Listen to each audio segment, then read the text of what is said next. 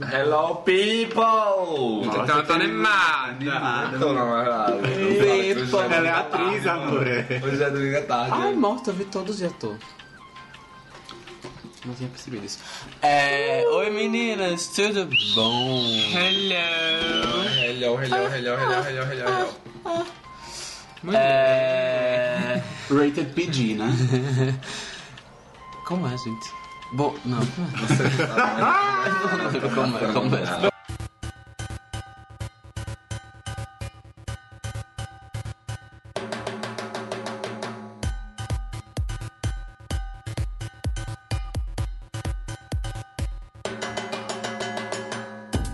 Nós estamos começando mais um episódio desse querido podcast Sururupoque.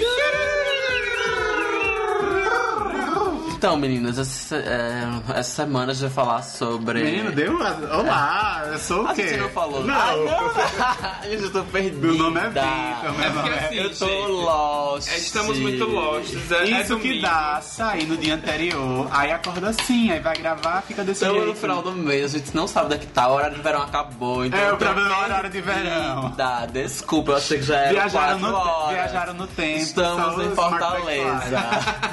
Estamos em Fortaleza, é ótimo. Não, mas então, gente, a gente é o arroba Sururupoc nas redes sociais. É, nas que tem. É, Instagram e Twitter. tem outra rede social? Eu desconheço, só conheço essas. Engaja, que tem engajamento? Não, Só não essas duas. conheço. Talvez um Tumblr ali perdido. Brincadeira. Amiga. Não tem mais porque já, já foi bloqueado. A por causa função dos do Tumblr é. morreu. O Tumblr agora tá no Twitter, a gente tá Exato. na É verdade. Mas enfim, é Instagram e Twitter. Então, a gente hoje tá. Estamos em quatro. Eu, arroba Vitor Moura, como sempre. Aqui estamos a Rafael. Eu, arroba Rafael Augusto com PH. Eu separei isso, tá como se fosse. Eu, arroba Rafael Augusto, underline, com PH. O Rafael dele é com PH. Vai estar na descrição do episódio, tá? Aqui temos a Madsi, Madison Melle. Madison Melle. Madison Underline Melo, gente. Com fluida, flexível. Resources. E a Jorge, que ninguém sabe como é que segue. Jorge, ah, arroba eu Jorge. É, estamos. Jorge, não Jorge, tá? J-O-J-I. Isso, nós- hoje nós É estamos mais em. a letragem. É, eu não entendo porque você só diz. Ai. Nós, hoje nós estamos em ganho, porque Rodrigo não veio. Yes, Eu vou sentir muita falta dos comentários dele. Yes! Não, brincadeira, minha amiga tá super ocupada. Ela sempre tem comentários em time Algo que ela perfeito. descobriu agora, porque a gente saiu ontem e ela tava super Tranquila. mas tudo Cool bem. collected, unbothered. Ah. Mas minha amiga descobriu hoje que ela tem uma apresentação muito importante pra fazer. E ela ensaiou. E ela tá estudando, então é, a, a gente bota primeiro os estudos, né? É claro. Ai, eu amo Certíssimo. Ah, eu amo Foi. quem é Rodrigo Veras. E o que ele representa. Com certeza. Live. Inclusive, eu queria deixar um salve pra você que foi seguido pelo Sururupoc, que é um boy. Foi o Rodrigo que seguiu. Nossa, sério? Ele- Só um salve pra você, tá? Tipo, Menino, não foi a agora, agora tá gente. explicado, porque ele tá sempre É. logado. Mas olha, Não isso foi a eu- gente, foi o, foi o Rodrigo, tá? Eu falei que isso ia acontecer com- se o Instagram ficasse com o Rodrigo. Amor. Amiga, se atrair o público LGBT, eu tô tranquilo. Se for Então, mas- né? Só opinião. Então é só a gente começar a criar perfil do Sururupoca no tô Grindr, no. Brawler, no Amiga, e eu no acho que Tinder. não faria nada de errado. Eu também acho que não. A pessoa pede uma nude, a gente manda o Sururupoc. True. Tá, então vamos para nossas pautas. Essa semana a gente vai falar sobre RuPaul's Drag Race Start All Engine. Mas todo mundo da Four. Recebeu mais likes do que qualquer um, né? Tipo, pelo menos em muito tempo. Foi? O quê? Eu não, não olhei. Teve quase Amor, 30 likes. Pablo Vittar, né? Ah. Chama atenção. Pode lembrar. Enfim, RuPaul's Drag Race All Stars, a gente, né, teve a final essa Ou sexta-feira. pode ser chamado de All Winners, né? Porque... Everybody. Spoiler! You got a winner, you got a winner. Não, mas enfim, é, tivemos a final do All Stars, foi sexta-feira, é, eles colocaram no Netflix no sábado, então a gente espera que todos vocês tenham visto. Se não, a gente vai falar spoilers, tá, meninas? Ah, gente, não assistiu porque eu não queria assistir mesmo. né? Concordo, eu fui assistir num bar, inclusive. Não recomendo, mas vão. Mas enfim, vamos falar sobre All Stars 4. Você viu que tem muito... a gente gosta de falar, né? Então. Você sabe que não é a última vez que a gente vai falar de RuPaul. Não, esse ano, amor, a gente vai ter Season 11, Eventualmente, vai RuPaul ter RuPaul's Drag Race e UK vai. Morto, é verdade. vai ter- Se brincar, vai ter o brincar, Pablo vai ter, o- Vittar, se brincar, vai ter o. Brasil ainda, viu, menino? E se reclamar, vai ter o da Tailândia, que a gente vai falar todos os Ai, já eu, acontece. menino, eu É soube, de um, eu soube de um babado que aconteceu nesse episódio agora. Eu fiquei chocada. Ainda tá assistindo? passando? Tá. Eu achei que já tá assistindo? Não, eu tô querendo começar a assistir. Eu posso real. contar? Não, não foda-se. Tá, enfim, não também ia falar. Vai falar de All Stars, o, o álbum novo da Ariana Grande, Thank You Next. E no final a gente vai falar, não, a gente vai fazer um bolão das nossas. Apostas do Apostas. Oscar. Desejos nos comentários do Oscar. Isso, o que, que, o que, que a gente acha que vai acontecer no Oscar? Porque Cada um fez dia um bolãozinho. 24? É domingo que É, vem. domingo que Exato, vem, domingo que vem. A gente fez um, uma- um bolão cada um aqui e a gente vai apostar quem a gente acha que leva as a oito categorias assim, mais relevantes. É isso, vamos começar com o RuPaul. RuPaul's Drag Race. Star Origins. Tá. Start your engine. Só lembrar que a gente já fez um episódio de RuPaul do All Stars, que eu não lembro qual é o episódio, mas tá lá na nossa página arroba Tururupoc. E. Ser- Não, não é não, eu acho que é tipo o terceiro ou quarto. E aí a gente falou até o episódio 3 sobre o que a gente tava, tinha, já tava achando da temporada, nossas impressões e tal. Até o Snatch Game, né? Exato, foi até o Snatch Game. E aí a gente vai agora fazer uma, uma recoleção do que a gente viu nessa temporada e o que a gente achou de forma geral. Quem inicia? Ninguém, muito obrigada. Brinks. Ah, então, no geral, eu não gostei muito do, do programa em si, com relação a, aos desafios mesmo. Não gostei muito do casting, é perfeito, maravilhoso. É, acho que não tinha nem muito pra onde ir, tirando esses. Tirando uma, sei lá, uma dos queens que poderiam ter, não ter estado lá. Mas afinal, eu acho que foi bem reflexo também do meu sentimento com, com o programa. Eu, eu ainda tô assim muito paralisado com esse remix que eles fizeram de Nossa, Super Queen. Super Super, Super Super. Queen. é, tipo Pavoroso. assim, é uma música que. Tem uma cena que a Monique tá batendo cabelo com uma música que não faz sentido nenhum. Porque a Ah, é um rock, amor. aqui, É, menino. É É, um uma rock. acústica MTV, amor. É, é o dia lembra de da- rock, Ah, né? é Lembra, da, lembra daquele CD, um barzinho violão que vendia? Amiga, é, e o pior não é nem ela batendo cabelo, o pior é a Chad Michaels aqui Mixando. mixando. Ah, amor. Mixando. E a Trixie numa guitarrinha da David, Rap. David Guettinha. Ai, eu do, do pop É muito mais. Eu, eu achei que, tipo, nós chegamos com um top 4 bem legal, né? Todo mundo sabe que eu nunca gostei muito da. Trinity, de qualquer forma. Mas é, ela foi bem representativa do programa. Eu acho que a única que tava ali, que talvez poderia não estar, era a Naomi em relação ao que a Manila fez no programa. Mas até ela teve um começo muito legal, assim. Acho que ela teve metade da temporada desempenho bem. Então, é, a- se fosse só pelos participantes, eu estaria, tipo, tranquila. Mas eu achei que o desafio cagou real. Eu super entendo a vibe das roupas que elas colocaram ali e tal, mas também acabei não gostando de basicamente nenhuma que não seja Naomi. Eu acho que eu gostei da. É, Eu não sei se até porque eu acho que alguém fala tipo, Catsuit? é, dela. Porque eu acho que a questão do Super Queen, que eles pegaram baseado tipo, numa coisa de super-herói, e o fato dela não ser tão nova, ela traz um tipo. De, a, a, a cor dela, a cor da imagem, a cor do, do vestido, da roupa em si, eu achei tipo super incrível. É, foi o que ficou Do, mais do próximo clipe, de... você fala? É, do Isso. É, inclusive quando eles mostram a, a logo do, da música, ela é toda pop art, toda colorida. E a Naomi foi a mais É, coerente a Naomi nesse é a única que se aproxima desse universo assim, meio de super-herói, uma coisa mais De- quadrinhos. é, é, quadrinhos, exato. é. Isso. Exato, quadrinhos, tava muito. Tanto que a Trinity, ela poderia tanto ser uma super-heroína, ela poderia ser um vilã, robô, ela, ela poderia ser um robô, ela poderia ser uma coisa grega, Ela ela, poderia ser várias coisas. É. Mas é, vocês lembram desse desafio no, no Stars 1? Que eu acho que dava pra fazer um paralelo. É. A roupa da Raven parecia mais uma coisa que a, que a Naomi fez. Enquanto que a Shed e a Chanel, elas estavam numa vibe mais Trinity, Monique e Monique. Na verdade, a Monique, eu, infelizmente, nesse episódio... Eu não foi entendi. É, Não, o da. Monique, ela literalmente botou um, um, um colã preto e um- uma capa. E eu. A capa do. E A apesar de que. tava legal. Não, e apesar de que é Final? neck up, achei É, incrível. Mas, exato. tipo, o problema pra mim é que, tipo, a- tudo meio que dá, poderia dar certo. Porque pra fazer o movimento a capa tava incrível. Sim, tava fazendo Mas só que era uma coisa muito Não básica, nada, era tipo, era muito nada. E eu fiquei, mulher, eu torcia tanto por A você. capa do Green Day. E eu fiquei muito triste, como o Matson falou, porque tipo, eu torcia muito pela Monique, eu sabia que ela não ia ganhar, mas assim, É muito triste. E eu até eu comentei no grupo. É, eu falei que eu fiquei triste porque eu sentia no episódio inteiro que ela tava meio checked out. Ela tava meio tipo, let's get this over with. I'm so I'm done. É, I'm so done. Let's get it over. Tipo, eu, tava- eu sentia, tipo, literalmente, no, tanto no, nos confessions como na presença dela no próprio coisa, que ela tava meio tipo. Whatever. Até nas críticas dela, ela tava tão. qualquer Sorry. coisa. E eu acho que não chegaram a criticar tanto ela. Talvez a. a assim, talvez não mostraram, mas. Eu lembro que a Michelle Visage elogiou ela na frente dela, mas eles estavam deliberando, ela falou mal da roupa. Eles fizeram isso com todos, eu não lembrava disso. Eu acho que nos outros, nos outros All-Stars, tipo, quando, a gente tava, quando eu tava assistindo com o pessoal, eles falaram, ai, não está só elogia. E eu mentalmente disse, é, realmente só elogia. Só que quando elas saíram, eles começaram a tipo, criticar. A, a Monique e a Trinity receberam críticas negativas. Foi. E eu não lembro disso nos outros All-Stars, tipo, não, nem no da Trinity, nem falar mal, É, é. de tipo, falar realmente. Eles sempre quando saem, elas só aumentam ainda mais os elogios. Tipo, ah, ela cresceu muito, ela fez isso, ela fez aquilo. Mas eles realmente criticaram o desempenho no, no coisa, não, não tinha feito. Até acho. porque esse, esse clipe de Super Queen, ele foi bem frio. Ele foi Eu acho tipo... que eles perceberam. E foi um erro, porque assim... É, Tipo, a música é American, legal, a- mas a- o A versão remix, original. A versão É, original é legal, mas o que eles fizeram com essa versão remix não foi legal. É, Kitty Girl foi muito massa Ai, no, All é. Stars 3. Não preciso nem falar de Read Your Road do All Stars 2, né? Isso é verdade. Então, assim, Eu acho que mesmo. é mais fraca que a American.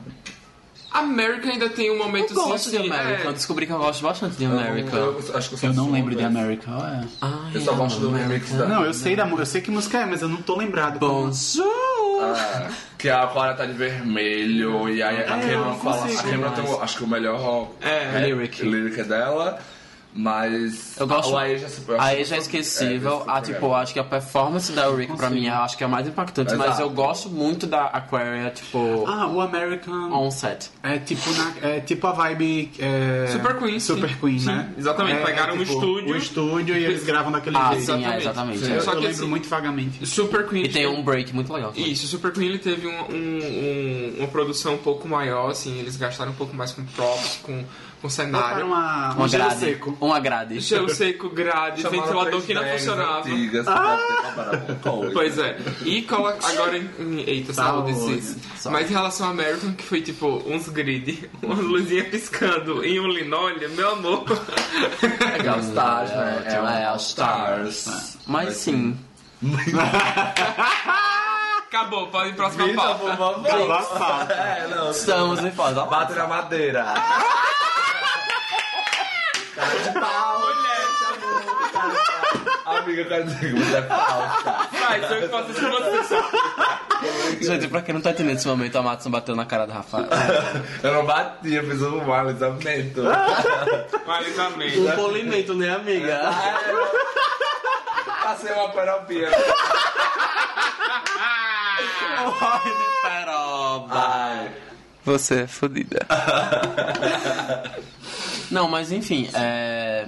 O das outras eu achei ok, tipo, o que realmente me irritou foi da Monique. O da Trinity eu ainda acho que, tipo, se você quisesse olhar pra uma perspectiva de vilã, ainda dava pra fingir, apesar das cores serem um pouco Eu estranhas. esqueci como é o nome dele. E o da, e o da Monet eu gostei, só que, tipo, realmente, depois que. Eu até falei isso ontem, que eu descobri ontem que era, que era inspirado naquelas guerreiras de Wakanda. Que é a. Que a roupa era... É, Ah. só que eu não. Só tipo, foto, né? Que ela postou no Instagram. É, É, literalmente, não. porque eu não tinha. Assim, não, pra mim não fazia. Não tinha. Eu, entendi, eu tinha entendido que era tipo. Eu entendi a vibe no sentido, tipo assim. Warrior. Poder, exato, Warrior, na verdade, guerreira. De quem? Mas que Da era Monet. inspirada na roupa Ah, da. tá. Especialmente Da- da- Tanto a Monet. Monet quanto a Trinity me lembram aqueles filmes de herói espacial dos anos 80, que eu não tô lembrando o nome agora do. Qual herói que eu tô. Mas enfim. Mad Max Benz. É, não. Tá pensando em Barbarella? Eu acho que sim. É, Referência filme tipo Mori. Então você Barbarella. tem que voltar uns duas décadas. É, fiquei. Não, mas anos ela é 60. 77. Não, mas é Eu porque eu tô lembrando, tô lembrando de um filme que eu já assisti que é dos Igual anos Chaves, 80, que só que eu não lembro qual é o nome do 84, filme. Pode ser inspirado em Barbarella. É, não, certeza que é inspirado. Anyway, Não, é. Flash Gordon. Me lembra muito Flash Gordon. Ah, Sim, tá, você falando sim, agora parece entendi, mesmo. entendi, entendi. sim. Elas duas me, me parecem isso. Sim. Total. Mas enfim, eu, eu- até as letras, assim, até a letra desses eu achei muito simples, eu não vi nada muito específico, muito Sim, tipo que eu vou lembrar e vou ficar tipo, nossa, coisa. ficou na minha cabeça aquela letra, aquela parte do remix. Eu achei tudo muito whatever mesmo. Pelo contrário, não vou lembrar nada. É, então tipo. A produção desse, desse, desse remix foi bem fraca. O, o que, obviamente, óbvio que isso não 100% conta pra decisão final, mas é bem triste você ver que tipo, você tinha quatro queens legais ali para que poderiam produzir um negócio legal. Tipo, Monique Monet tem experiência com canto, com música. É, Naomi também lançou, tipo, lançou é uma música que também muita gente gostou. Tipo, ela poderia fazer uma coisa mais legal. Apesar de também não precisar ser necessário. E a Trinity também, tipo, é uma performance legal, é uma performance legal, então ela poderia ter feito coisas legais. Foi um desperdício real com o cast. E. é, mas enfim, aí teve a Runway, né? Teve um spoiler flopado. Qual era o A- O spoiler? spoiler é que as três winners iam decidir o top 2. Ah, era, nossa. Eu acho que isso foi tipo assim, alguém viu as três no set e presumiu que elas iam fazer a vibe da season do All Stars 3. Sim. Infelizmente. Não, Não, mas assim, baseado, Mas acho que acho, também. é, eu também acho que elas não iam escolher diferente. E também elas iam ser tip- tipadas pela produção, a gente sabe É, disso. não, super. Até porque eles não iam permitir um, um Lost Stories all over again. Então, de fato, o, a- teve a, aquela. Elas participaram ali pra fazer nada, e aí teve o, a Runway. Para de fazer nada Olha, elas A apareceram conversa? pra trazer drinks. Foi só isso. Ah, sim, sim. sim. Amiga, o- é. qual, qual é a sua função depois que você ganha 100 mil dólares e vai pra um, pra um programa? Você não vai pra bancada com o RuPaul. Ou você vai dar close ou você vai dar drink. Ou Você- dá o brincadeiro. Não, e Kátia, Ah, Alaska Kátia, tá não. Eu gosto Alaska, Alaska. é justamente, a aparição da Alaska, tipo assim, é muito im- impressionante, porque ela sempre é uma estrela, gente. É impressionante como ela Não aparece. dá pra odiar a E Alaska, ela é incrível. Tipo, é, Cada dia é eu bizarro como ela aparece, tipo, ela apare... e ela sai com o guarda-chuva de Team, Team Kátia. Kátia, icônica. E você fica, tipo, você não tem como odiar uma, uma bicha dessa. Não, e outra, aí tinha um outro, um outro review dela com a, com a cartola que ela postou no Instagram. Que ela tem o, teve, tem o, o review, né, do, do Guarda-chuva. guarda-chuva, mas tem outro também que ela, tipo, parece que ela levantava a cartola e saía um monte de pena. E ela dizia, ah, era pra, era, era pra poder ter saído um monte de, De pombas daqui. Só que Grita. Não, só que não... Era a piada da borboleta. Exatamente, só que isso não saiu, não, não entrou. Aí só ficou o do guarda-chuva, porque realmente ela colocar dois. Então a produção, acho que tá segurando a Asia. Oi. Ah, É. O Winner do Alçaça 777. Looks da Runway, gente, vamos comentar. Hum, É, vamos começar pela Monet, porque foi a primeira, né? Vocês, que vocês acharam? Eles foram por ordem, né? Eu não tinha me tocado também, ordem alfabética. Eles sempre fazem isso. Eu não, mas eu não tinha me tocado É? também. Ah, é sempre é morto, Nota. nunca me toquei. Nunca tinha Com tocado. quantos anos você percebeu? a Riley RuPaul é ordem alfabética. Hoje tá, hoje tá só a Praça Nossa. Filhos de Hoje tá fluindo. Eita, Vitor. Não fale isso. Eu não disse nada, você ouviu minha voz? Rodrigo. My voice. Voz. Mas, baby, Vai. É, Baby Lies é ótimo. Sim, Ai. Monet, look da Monet. Eu gostei bastante do look da Monet, foi muito bem com. As cores acho que favoreceram muito ela. Ela meio que teve uma storyline, né? Com o look dela do clipe do Super Queen, pra depois com, com o look dela também da Runway. Mas eu acho que não, não me parecia tanto um, um look de final é, do All Stars. É um look muito bonito, que eu acho que ela poderia ter usado em qualquer outro ou qualquer outra runway desafio que pô, aquilo cabesse. Mas não era nada tipo super glamouroso, super my best drag for the final. Eu acho que ela, ela poderia ter pego aquele conceito e ter ido além, que seria tipo assim, stunning, mas O look dela me lembra o look da Bob. Só tá- O que você falou? Era só pra desligar. se Era tava isso que eu queria saber. Era, se era pra desligar. Não, deixa eu só fazer um comentário assim, ó.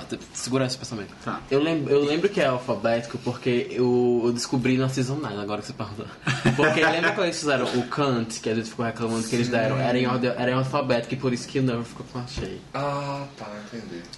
É, sim, eu lembro, o look dela me lembra o look da, Da Bob. da Bob quando ela foi coroar a, a, se- o Season Night, na final da Season Night. Que era toda Night. Season Night, na Que Season night? Amor, Season...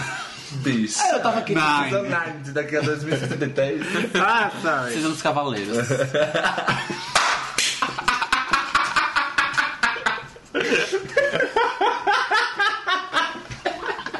tá dando pra cair, né, amigo? tá dando pra cair. Ai, meu Deus. tá aqui no 11 primeiro andar. Fica tranquilo, amigo. Nossa, amor, se eu cair, você vem Ah. Joelho. RuPaul Tailândia. É, brincadeira. Que moleque É pesado. verdade. Sim, lembra você da Season Night. Da, uma porra, da Season 9, da temporada 9. Ah, da mas se coroação. comparar, eu prefiro a da Monet do que a da... Eu não gosto muito daquela roupa da... Ah, da Bob. Eu acho ok também. Eu acho boa pra o que a Bob usava, né? Eu acho boa. É, sim, sim. Mas sim. Não, o que eu, o que eu reclamei, eu acho só da, da Monet. Eu acho, o, eu tava vendo inclusive o Fashion for Review hoje, e eu não tinha percebido que tem um tule embaixo solto. Que eu não tinha percebido, mas já pra ver que é um tule preto por baixo do, do vestido. É meio feinho, mas eu- como não deu pra ver no programa, então a gente esquece.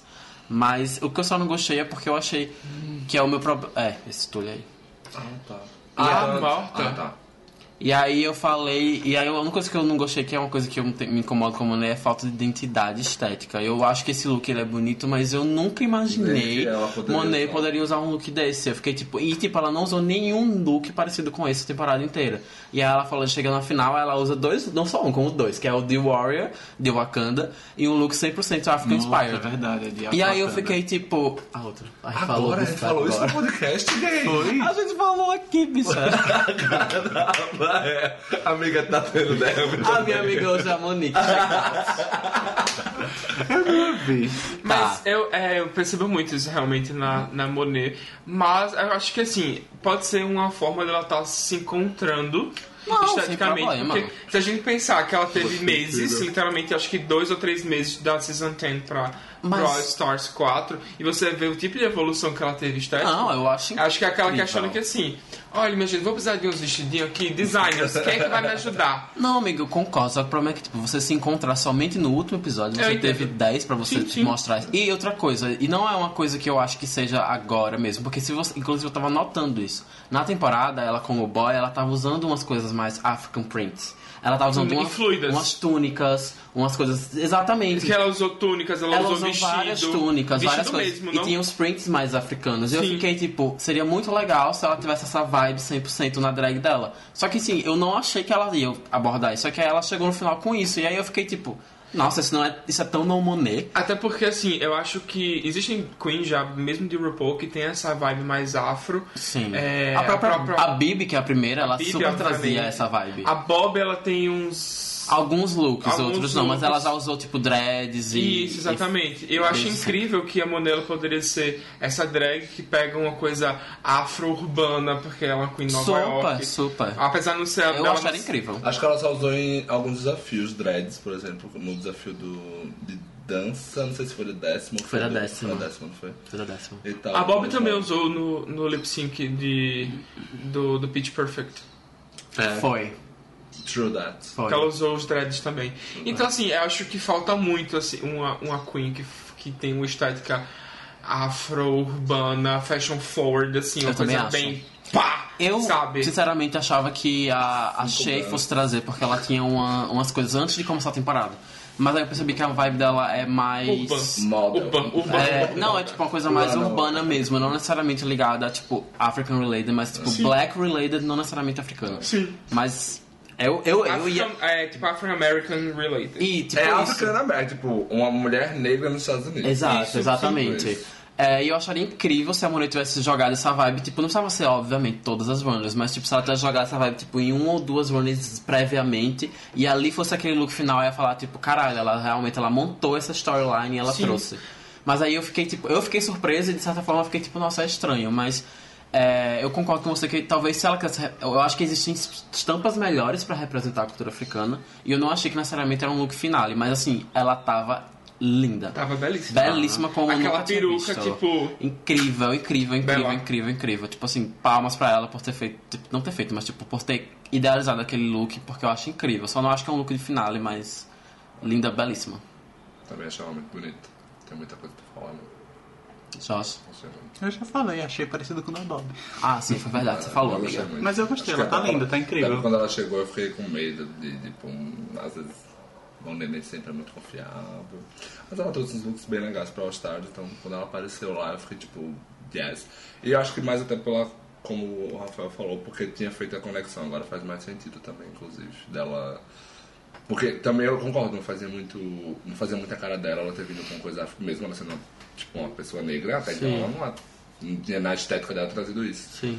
Eu pensei, ah, talvez ela usou só como último look pra uma afirmação ou coisa do tipo. Mas agora, quando você associa com Wakanda, faz mais sentido Aham. aquela linha ali. Sim. Mas sim, eu gostei muito, eu gostei especialmente do cabelo. Ah, o Acho cabelo que- tá Ah, o O cabelo também maravilhoso. foi- É, porque ela era muito famosa por perucas super pequenas Ai, eu e simples. dei então- graças a Deus que ela não usou nenhum assinando tirando o lip sync final, porque eu já tava. Mas até no próprio lip sync final eu achei incrível. Mas ela fez no. Não, não mas ela achei. fez porque ela tinha um- uma ideia ali, né? Porque foi uma É, piada. né? é, tipo isso. A piada era tipo, ela tá com uma Pussycat. Pussycat Wig tirar e tem outra Pussycat Sim, Wig. Verdade. Mas era exatamente. tipo isso. Mas eu. Mas ela não usou muito na temporada. Não, ela não usou essa temporada, eu acho. Talvez eu acho que ela tenha um look, talvez, acho que no primeiro episódio, não tenho certeza. Não, no primeiro ela tava. Ah, não, peraí. Não, mas não era pros Cats. Eles mostraram ela, com a- eu acho, nesse episódio, quando ela fala do começo que ela tá saindo com a roupa de esponja. Sim. Eu, eu acho que o cabelo dela não era aquele cabelo. O cabelo de esponja é um cabelo bem volumoso pra cima. É, Ah, é verdade, é, É. verdade. É É uma coisa é meio pedrita. E aí depois foram looks que não. É, E eu então, acho que das, das, das queens que estavam na final, a Monet foi a que ainda teve que lutar pra poder conseguir ir levantando o nível no- de estética, de, de desafio, porque ela começou com, a- com o. Na, na- no- Ah, naquele acho- primeiro episódio com aquele do, do talento, que ela não foi muito bem. Verdade, Né? não foi bem. E Assim, naquele não foi bem, mas. ela não it wasn't a good vocal day então ela fez uma escolha que não foi muito boa mas assim eu acho que ela eu torcia muito pela Monet e pela Monique mas enfim vida que segue Eu acho que a Monique sofreu mais na Runaway. Ela teve, eu acho que ela teve. Acho que até os meninos tinham comentado no grupo que ela é mais crafty. Eu tentei ouvir agora, embora vocês. Teve um, É, a gente falou Teve um grupo que tinha. Eu acho que de vocês estavam quase 500 mensagens e vocês mandaram muito áudio. E aí eu acabei não ouvindo. É, mas alguém falou, sobre, escreveu sobre ela ser mais crafty. Foi. E. E eu acho que por isso ela sofreu. Mesmo com looks mais ela não ups, a Monique ainda sofreu mais críticas, tanto dos jurados na Runway quanto do público do lado de fora. A Monet, acho que o look da Monet que foi tipo, mais atacadinho, tirando esse primeiro, foi o da Kim Kardashian, que o pessoal não gostou muito da execution. É, não é não. Mas de resto eu, tipo, não vi. Mas eu acho que talvez pode ser o seu círculo. Mas assim, querendo ou não, eu vou falar uma coisa aqui que eu acho que o pessoal tem um. Não sei, talvez. Eu não sei qual é o problema da, da- do pessoal muito com a Monet. Ele, o pessoal não gosta mesmo É. da Monet. Tipo, comparar, se for comparar Monique e Monet, a Monique é muito mais popular que a Monet. E assim, concordo, a Monique teve muito mais struggles na runway. Só que talvez eu- eu- o áudio que eu mandei foi tipo isso. Eu acho que as pessoas entendem o que ela tá tentando fazer, muito embora ela não consiga chegar, chegar lá 100% do tempo.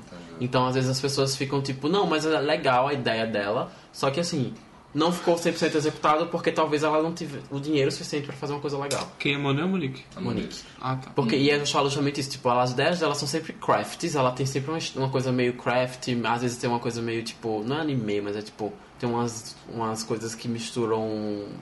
Eu não sei exatamente como declarar. cartunesca É, tipo um cartunesco, envolve umas coisas. Tipo, que teve aquele que ela foi de Red, Little Red Riding Hood, que é o rapazinho vermelho, que ela tava com as botas de, de lobo e tal, que ela tinha um negócio enorme. Ah, né, sim, que sim, é o do sim, Boots. sim. Que aquilo ali, tipo, é 100% mal executado. Mas a ideia é incrível, ela tá tipo de chapeuzinho vermelho e tem uma bota Opa. de lobo. é não achei tão mal executado Amiga, não tá tão executado, mas se você levar em consideração Mas também o não tá- resto das pessoas e o fato de ser uma temporada de All Stars, eu acho que é, lembra de Clay Legs, né? Quando a, no All Stars 1 o pessoal criticou a meia calça da Raven. Tipo, é uma coisa você criticar. No programa em si já é difícil, mas no All Stars é pra você, tipo, ser detox all the time. É pra você ser. Ah, tipo. Entendeu? E eu Então, acho que ela queria fazer é. isso, sim. E ela trouxe alguns looks, tipo, já que a gente também Sim. já tá misturando com a Monique, a gente pode até também. Né, Já passou pra ela. ordem seria ela. É. É, eu acho que pode ser muito isso. Ela trouxe looks melhores, mas ao mesmo tempo. Tipo, ela são 10. Não, são mais de 10 runners, na verdade. É, exato, Então, não tipo, são mais. Então, tipo assim, ela não, talvez não tinha- teria o dinheiro dela Gente, trazer 15 looks foda. Deixa eu ver se eu, se eu tô perdidíssimo. Tinha um, até, a gente teve uma passarela clown, Não, Não, mas eles clown- mandaram. mas eles mandaram Porque trazer. também foi, acho que foi a, a- Eu também tava vendo da Farrah e ela postou o look dela. E eu Mas é porque tipo, todo, "Ué". mas até, mas é porque todos os desafios eles mandam só como, como eu falei pra você, só a lista e você não sabe se vai ser Não, runway não, ou sim, não. que teve até o outro. Então, mas, é mas isso que eu, o- eu nunca o tinha visto postar ele- um, um que não usou. Sim. mas o clown ele entrou no desafio do Sex and the City Ah, foi. É isso que eu ia dizer, o Sex and the, City, o Sex and the Kitty. Sim. No, no, no final tem o Ah, Matt verdade. Ball da, da, da, da Naomi e aí o tema é clowns. E elas É, são todas vestidas de Clown palhaço. Couture. Clown Couture. E aí elas são todas vestidas de palhaço. Só uma roupa. Amiga, não dá. Como assim? Não dá Ah, uma- tá, tá, tá, tá. é tá. cena Quando elas estão no ball mesmo. É. ah, tá, Isso. certo. Isso, Tá. elas são de clown couture. Aí Ah, é, elas acharam. Acho que todo mundo achou que seria uma runway. Porque, E era só do desafio. e era só desafio, que mal aparece, inclusive. Verdade. E eu acho uma runway super desperdiçada, porque eu acho que clown deve ser uma, uma coisa clown Seria couture, deve ser uma super, super legal de se fazer. Mas aí a Monique. Mas acho que- inclusive dessa de Clown Couture eu vi da Manila, achei bem. É legal porque é um trocadilho que ela fez. Ela usou Da- uma. eu achei péssimo da da Bianca, Manila. eu achei péssimo. É tipo, é tipo um- uma bata com a, Com com a, cara da Bianca. estampada. que, é, que é uma própria roupa que a Bianca usa. Sim, ela usa. Mas não usou no programa, então eu não vou criticar essa Queen. A gente pode fingir que ela não usou pra. É, tipo, 45 minutos, viu? vamos. Ah, é. Então vai. É, Nossa. O amor tem que ser programa só pra ele. Se esse programa não tá nem aqui. isso é verdade. É, mas então, eu acho que a Monique foi tipo mais isso, mas eu acho que não tem nem o que falar.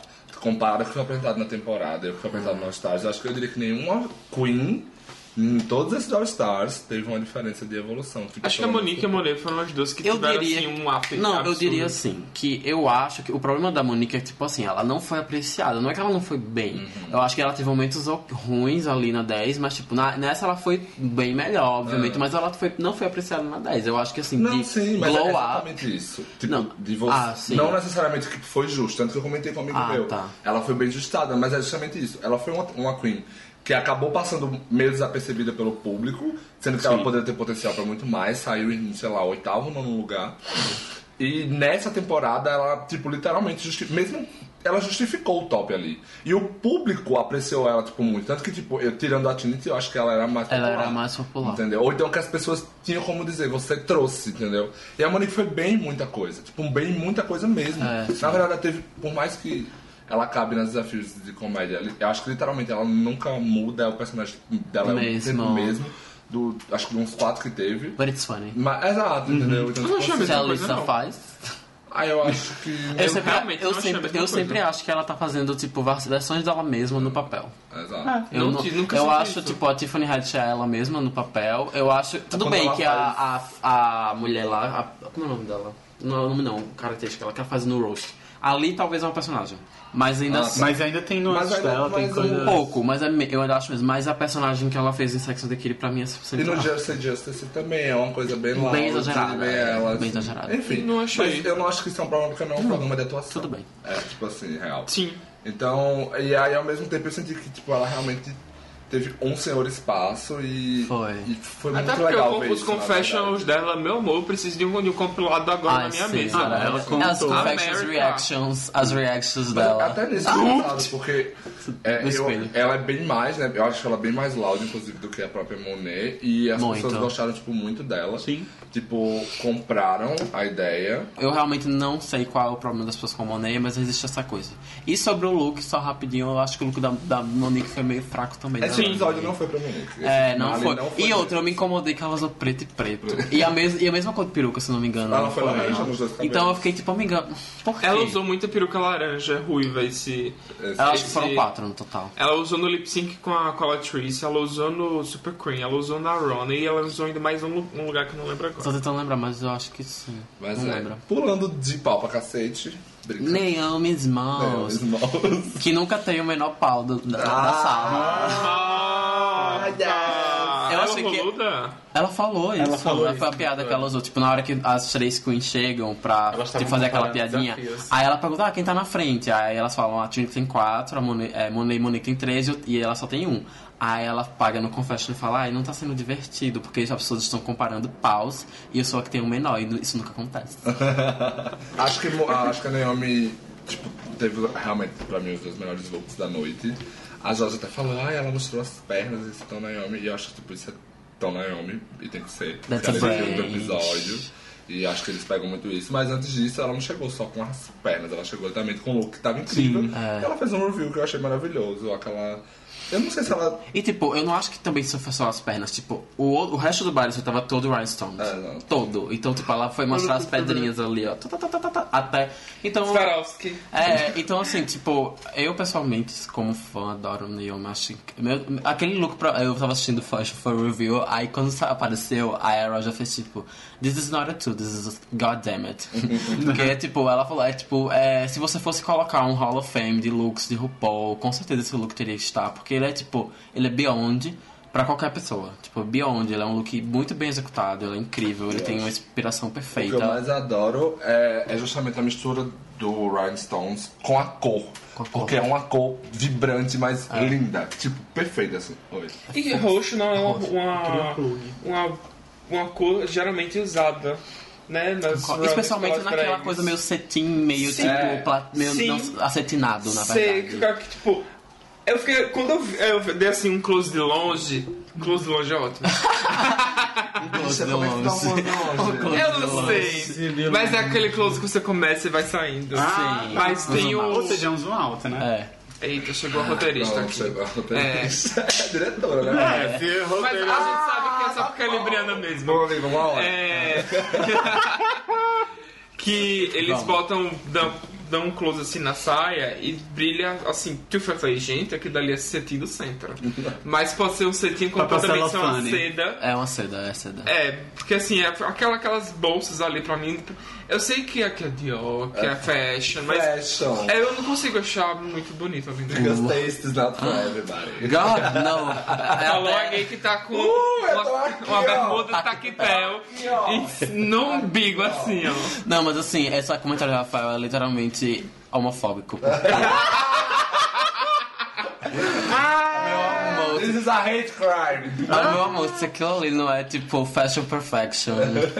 Eu não, eu não tenho absolutamente nada a acrescentar nesse podcast mais. Não, Então vamos pro próximo assunto. o look realmente é bonito, mas eu, eu acho estranho aquelas bolsas assim. Amiga, ever, assim, arte é subjetiva, então Sim, não dá sim, pra sim. você discutir, mas eu, eu, pessoalmente eu não tenho um A pra falar daquele look mesmo. Eu poderia tipo reclamar de vários looks, como eu também vou falar do look da Trinity por detalhes, mas esse eu não tenho um A, e não é porque eu gosto de melhor, é porque tipo, não tenho um A Não, pra falar. ele realmente é muito polido assim, de Tanto uma que, forma eu, absurda. é, e tanto que eu falei até do, do, do, do sapato dela no, no, no, no maiô, que eu achei pavoroso, mas esse eu não tenho um A pra falar, porque eu acho que é tipo. Mas é aquela coisa, é, tipo, eu acho estranho, mas da mesma forma eu não vou dizer que aquilo é feio e pavoroso. Ah, Ele é não, sim, bonito. sim, sim. Eu Só que você achou um esquisito. É, exatamente. Eu acho que Tudo bem. a- quando você tá andando e vem aquela, aquelas bolsas que eu falei, gente, parece que tá levando um monte de... Parece, sabe que quando tem um burro de carro com, com duas... ca- É, como é? Entendi, com um negocinho aqui do lado, aqui Caçapa, carregando. acho Sim. caçapa, não sei. Pronto, pra mim parece isso. Meu Deus. Tá.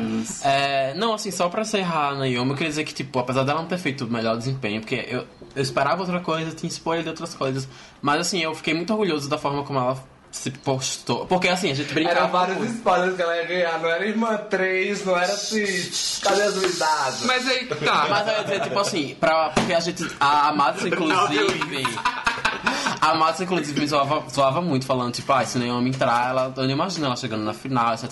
Tudo bem que, tipo. Não era só a Matson, não! Sua cretina! A Eu tô gente falando porque falou- você tá aqui. Ah, tá. Mas assim, a- enfim, de qualquer forma. E tipo assim, eu pessoalmente acho que ela foi péssima no Roast e no, no Sex and the City. Eu acho que fiz que ela foi péssima.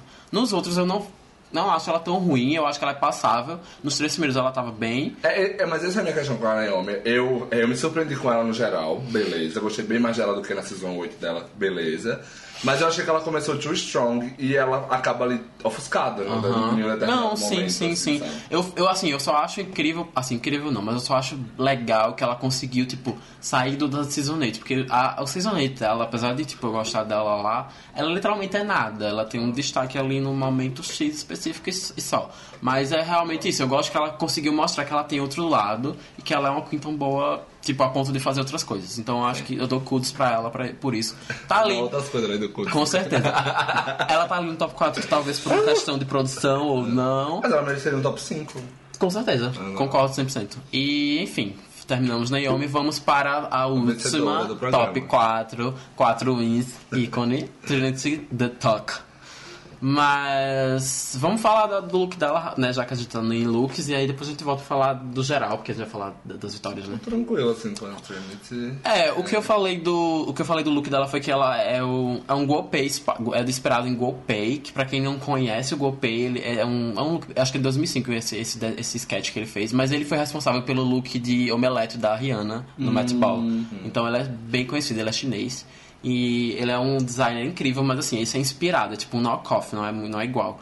Mas é muito parecido e é muito, tipo, incrível. E ela deu um, um twist, mesmo que pequeno, ela botou os, os cup of teas ali no peito, pra ser uma coisa engraçada. Eu só achei que merecia ser um twist. Ela devia ter entrado pra mim na Runner já com aquilo. Eu não achei que ela precisava Ah, não precisava ter tirado. Ali acho que Eu acho, eu acho que aquele twist é a cara da Manila, não é a cara dela. Ah, Não tem nada falou? a ver com A. Alaska falou a mesma coisa. Ela falou, tipo, isso Tipo, você tá exatamente... vestindo o que a Manila faria, o que a Manila vestiria. É, faria. ela falou exatamente isso. Ela falou, Vestiria tipo... e faria, né? É, ela falou exatamente isso, que é você pegar uma... Porque você gaguejou tanto ali que pareceu que Eita, tava... Não, mas ela falou que, tipo assim, a Manila tem essas coisas de pegar um, utensílio, por exemplo, e transformar num look e ela fez exatamente a mesma Tipo, coisa. fazer o look de... De espaguete. De espaguete, exato. É, eu acho que a. Mas ao mesmo tempo eu também não esperava muito da Trinity, porque. Pageant, no final É, exato. E le- aquele negócio do look dela de entrada, que ela rebateu muita gente, que drag não é pra ser arte, cultura, é pra ser twin fun. E aí, tipo. E eu acho que no programa em si eu também não tem. Aí, sei lá, a, a Michelle até falou que ela ficou gagged com várias coisas. E eu não sei se eu fiquei muito gagged com a Trinity. Eu acho que ela tem um, um look que eu acho muito legal, que é o do. O do chiclete. Eu acho, tipo, super, É tipo, legal. super Eu vibes. incrível e a interpretação que ela fez da, da Plastic. Runner é de plastic. É, mas de resto eu não acho ela uma queen tipo de cultura, mas eu achei aquele look muito bonito. Só não é um look que tipo.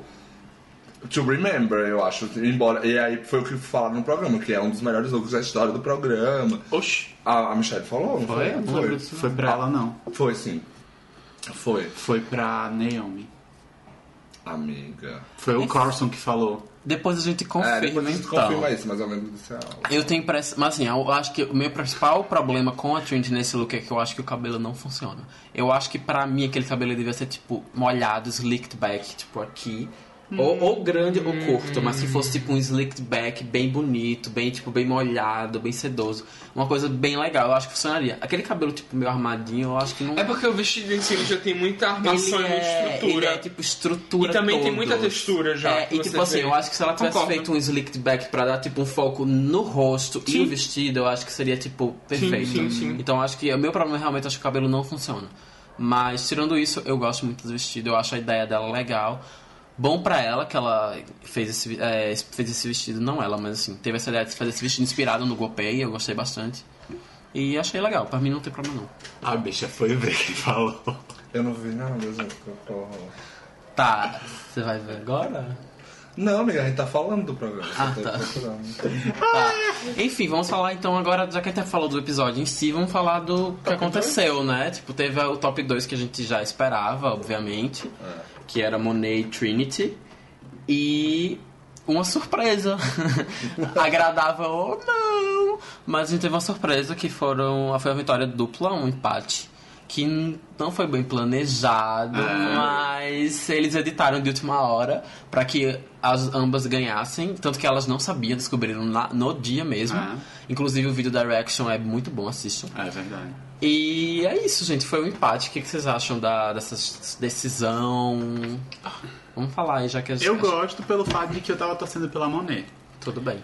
Então, e se a Monet, é como a gente já tinha falado antes em off, se a Monet tivesse ganho sozinha, ela ia sofrer um backlash horrível. Eu acho que teve um, grupo, E- teve um grupo que eu tava, que a Monet era literalmente que tinha menos likes. Tipo, real. Tipo, não era que ela tinha menos, é que ela tinha tipo mínimo, assim, comparado às outras, sabe? Mas é. E de fato é um. Eu acho que as pessoas aceitariam mais a vitória da Monique do que a Monet. Aí, Sim, zero com certeza. Tipo, solo. É, exato. E, e é uma consequência de. Basicamente, é tipo, a produção fez merda no meio do programa e teve que corrigir agora. Porque Exato. todo mundo sabe. Quer dizer, quem acompanha, lê resumo, lê Reddit, lê tudo e sabe dos bastidores do programa, sabe que eles criam é, historinhas e pra ter audiência. E eles criaram. é, a história de fazer Manila versus Latrice para pro Boron. Eles caíram na própria armadilha porque tanto a Monet quanto a, a Manila. a Naomi escolheram a eliminação da Manila. Enfim, eu acredito, eu acredito que A o Manila- She- season, eu- season 3 era da Shangela como preferida, assim como o Season 2 era da Alaska e como o Season é, agora era da Manila. Tipo, Mulher, era a preferida da As produção. pessoas nem esperavam que a Change ela fosse voltar. Todo mundo sabia que a Trix ia entrar e ia ganhar aquele season ganhar. 3. Eu acho Era que- óbvio. Eu, eu acho- falei isso quantas vezes pra você? Sim, a gente comentou. Real Tudo bem. oficial. A Trix era, tipo, muito. Nessa, era como eu comentei. Eu acho que, tipo, a, a 2 e a 3 eles tinham uma favorita. A, 3, a Nessa- 4 também. Só que a Qual favorita era? não rendeu. A Valentina? Amiga, eu acho Você que eu não acha? considero hoje em dia a Valentina uma favorita do programa. Do programa? Mulher, o que eles fizeram pra manter essa mulher nesse programa? Mas Ah, é exatamente sim, tá. isso. Eu acho que se eles quisessem, ela teria ficado. Ah, gente, a Trix eu fui assistir num bar, a Trix aparecia e todo mundo vaiava. Literalmente todo mundo. Eu acho que nem todo mundo ali era fã da Shangela, mas todo Amiga, mundo mas ao vaiou. mesmo tempo a Trix é uma super popular, inclusive a gente Não comentou no discordo, drag... ela não- Não, mas a gente até comentou que na própria Drag Con ela foi muito mais aplaudida do que qualquer outra vencedora. E logo após o All Stars Mas 3. isso você tá falando nos Estados Unidos. Mas é um ok. programa. Eu sei, mas ainda assim ainda teve um respaldo muito grande o fato da Trix ter ganhado ou não. Então, Não, tipo, sim, sim. é isso que eu tô. E tanto que esse empate é uma, é uma, é uma resposta direta ao fato da Trix ter ganhado. Eu acho que é muito mais ao fato de que eram três mulheres brancas antes. Sim. Sim. Não, mas, Mas é é porque- especialmente Você acha, você acha Mas que é se um- Change ela tivesse ganhado. Não. Você acha que não. seria empate? Então, Não, exato. não. Sim, mas exatamente. Mas o é porque você tem- não você é tem especialmente três Trix. Mas eu, Mas mas você eu não tem tô três winners brancas. Eu tô falando que, tipo, o que a Trix representou é uma vitória Ah, tá, injusta. certo, tudo entendeu? bem. Não é, o fato, E não é a você- Trix pessoa, mas é a vitória da Trix Isso. sobre a, e que, tipo, tinham tre- é, Três winners brancas, Não, tipo, não, eram duas. isso. Eram duas. Quem era? Era a Kennedy, a Bibi. Não, eram três negras, né? Ah, eram três negras Ah, também, também. verdade. Então, tipo, eram três negras e ganhou a Trix Sim. que tinha o pior histórico. Então, tipo assim, eles jamais iam repetir isso com a Valentina. Que eu acho que literalmente não tinha Mas a como. Valentina, ela. A gente já, come- a gente já Ela- comentou, ela era uma POC também. Ela, por mais que ela não fosse branca, ela era uma Mas latina. sim, sim. A Trix e a Alaska, Alaska e a Shed, elas são brancas caucasianas. Sim. E a, Mas eu e a acho Valentina que- representaria uma outra coisa. Assim como se a mas Manila ganhasse, também Mas é isso que representaria- eu tô dizendo. Eu ainda acho que ela. É, Uma as pessoas- eu acho que eles queriam a Valentina justamente por isso, porque seria uma demografia diferente. Eles poderiam vender essa ideia de que ela é latina, Sim. etc. Só que é isso que eu tô dizendo. A Valentina não rendeu. E eu acho que eles não tinham mais aquela coisa de chegar e tipo, dizer,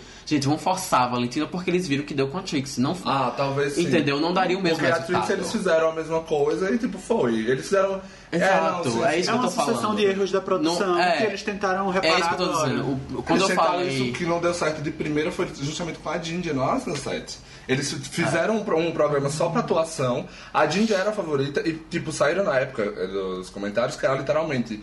O, eles decidiram mudar o viés da montagem pra Violet porque eles perceberam que a Ginger não tinha nenhum apelo com, com os fãs. Entendeu? Tipo, E eles fizeram a. Ginger de vilã, né, também. Ele- a vilã foi Vilã a Kennedy, Kennedy, é. no programa. vilã verdade. mesmo. Ela, ela é, a produção, semi-vilã. é, a produção fez a Kennedy de vilã, digamos, de uma certa forma, porque ela foi soltando as coisas que vinham na cabeça dela. E a Ginger, ela foi ali no back. Partner in Crime. É, porque assim, exato. partner in crime, Mas ela era exatamente. literalmente um cúmplice. Ela É, não... eu acho que ela só tem um momento de vilania que eu acho que é no final quando ela ataca a Pearl. Eu acho que a favorita pra ganhar era a Valentina, porque, tipo, ela foi a primeira que foi chamada, isso é, tipo, de produção, ela já sabia. Então, é o que eu falei, tipo, ela teve muitos privilégios. Eu assistindo o Sibling Riven, eles falaram, tipo, a Valentina, ela tinha, Simply tipo, Ripen é o que, amigo? é o podcast da Bob e da Monet. Sorry. Hum. Eu não sabia se isso então.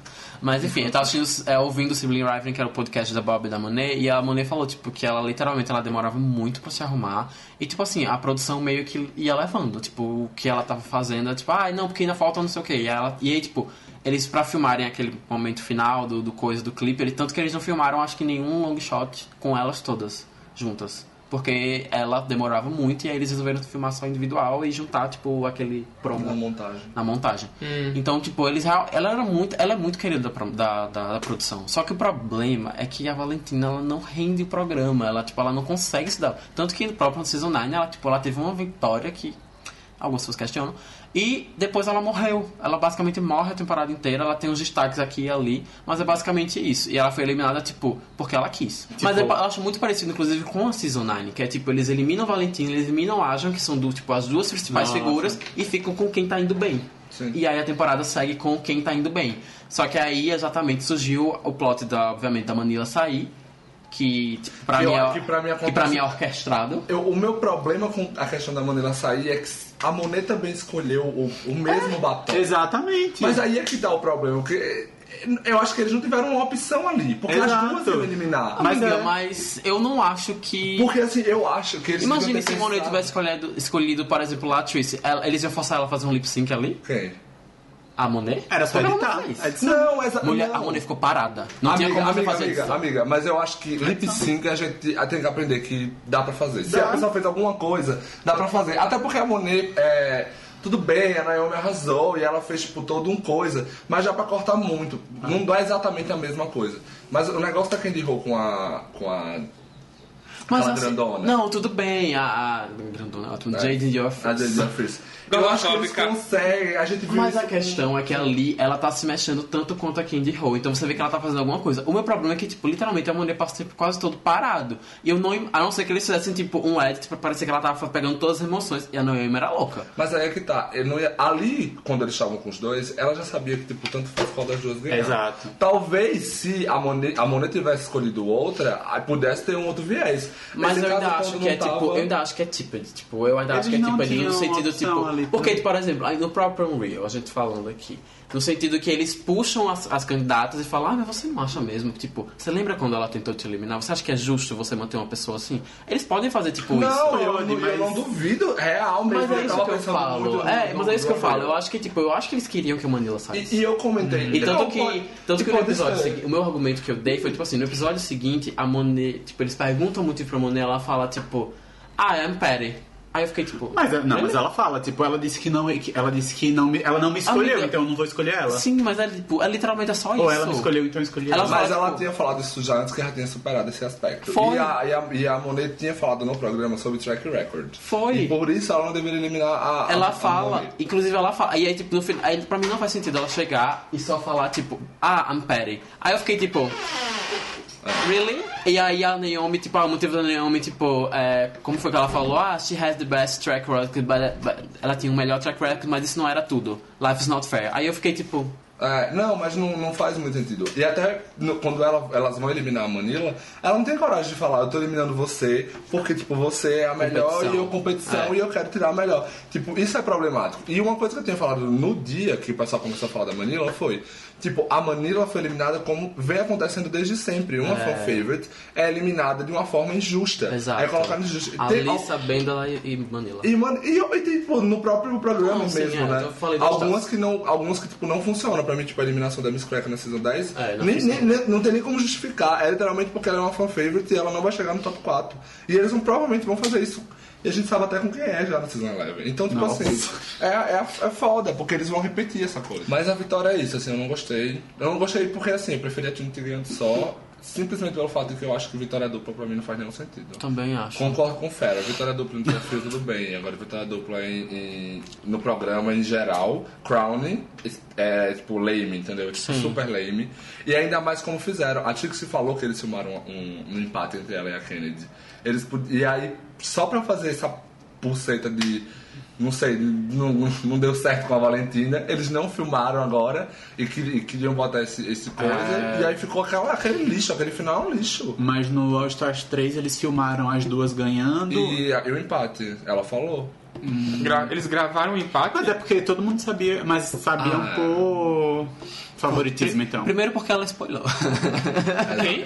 a Trixie. A Trixie spoilou, é verdade, tem isso. Mas enfim. Mas ela- Mas eu pessoalmente também não acho, tipo, é como eu falei, eu não teria problema nenhum com a vitória da Monet ou da Monique se elas tivessem ganho solo. Mas é porque, tipo, ela- eu acho a justificativa do empate tão bosta. É tipo, é literalmente você ser covarde e você dar um, um prêmio de consolação tanto para as duas queens. É tipo, é você não ter a coragem, a coragem de você, por exemplo, premiar uma Monet e falar, tipo, beleza. os fatos, tipo- É, tipo, beleza. A Trinity tem um track record melhor, mas tipo, a Monet foi foda e a gente vai dar o prêmio pra ela porque eu acho que ela merece. Especialmente porque Foda-se. no último episódio ela foi tão bem quanto. Justo. E aí, de certa forma, também poderia Exato. equivaler. É, poderia equivaler. Então é tipo, foda-se o fandom, a gente vai dar pra Monet, ela é uma queen foda e vai ganhar. Ou simplesmente dizer tipo, não, vamos com o track record, a Trinity tem o melhor track record, ela ela vai ganhar. E tipo, são quatro winners brancas, ok, foda-se. Mas aí não, vamos dar, vamos, é, vamos dar um empate pra poder agradar os fãs. Porra, vai se fuder, que coisa chata do caralho, eu acho. É, E na verdade, fica naquela. Rafael. e aí fica essas coisas, porque o fandom reagiu pessimamente, na verdade. Ou, ah, obviamente, de uma parte do pessoal que ficou tipo, ah, é, a Jus merece tudo mais. Mas fica feio até, tipo, pra própria Monet. Eu acho que é óbvio que ela não vai, no final das contas, não tá nem aí, porque vitória por criticada por vitória criticada. Sim. E ganhou gente 100 tem- mil, é. Exatamente, ganhou 100 mil dólares. Mas, gente, eu- até eu mesmo, quando eu vi o spoiler, eu fiquei assim, tipo, uma pequena parte de mim ficou feliz porque a Monet ia ganhar e eu gosto muito dela. Mas a grande parte de mim ficou tipo assim, eu preferia que a Trinity tivesse vencido sozinha, move on, e aí vocês, tipo, tentam buscar essa diversidade com outras temporadas. Mas fazer isso é literalmente, tipo, half-ass baked, tá ligado? Tipo, muito cagado, muito cagado. É, tipo, E- e, teve- e tem um artigo que saiu logo cedo, que era All Stars Need to Stop. E era da Vulture, se não me engano. Que eles falavam que o All Stars é a pior coisa que aconteceu da comercialização de RuPaul. Não só o fato deles trazerem essas queens que literalmente recentemente saíram do programa. Ah, isso é, como eles estão buscando, e aí também não só no All Stars, a VH1, ou aquele negócio do Lip Sync SmackDown da Season 9, ela acontece literalmente após a, a VH1 tomar conta do programa. E desde então, eles estão tentando fazer esse twist, que o RuPaul não buscava até oito temporadas anteriores. O RuPaul era muito mais linear, ele fazia, tipo, ele tinha as coisas mais pra fazer o crown no final, era, tipo, muito mais tranquilo. E desde que a, a, a VH1 pegou essas outras temporadas, começaram com esses twists malucos. Porque uma coisa é você reutilizar o programa e favorecer uma Queen. Como saiu aquele coisa que, tipo, de um cara mandando, ah, eu acho que esse desafio, esse desafio vai ser muito bom pra Alaska, né, no All Stars 2. Mas uma outra coisa é você fazer reviravoltas louquíssimas só em busca de televisão. E alguns Tipo, aquele do All Stars 3 pra mim ainda é incon- inconcebível. Survival Drag Race foi tipo assim, bizarro. É bizarro. Entendeu? Survival porque né? Cada um que elas se escolhem, votaram pra é. poder escolher o Ah, tá. top Sim. 2. Então, tipo assim, é- essa megalomania que eles estão levando pro programa, especialmente com All Stars, que é com queens que já são famosas e pelo público, Sim. tá me tirando tipo do sério. É o fato de, tipo, você tá numa, numa TV, na televisão de maior alcance, você tem mais audiência, então você vai buscar mais, Mais twists, babado, mais-. Exato, pra ter, dar mais audiência. E a questão é que Até algum contas, a momento... audiência não tá caindo. Não. É, eu E acho pelo que vai- contrário. eu não sei, mas Acho me que- parece que em algum momento, porque eles saíram da logo, aí depois da logo, por conta do All Stars 2, eles foram pra VH1 e parece que em algum momento eles vão chegar na MTV, vai- Não. sabe? Tipo, eles vão sair por todos os canais Monte da vai virar Viacom. de férias com minha drag. De férias.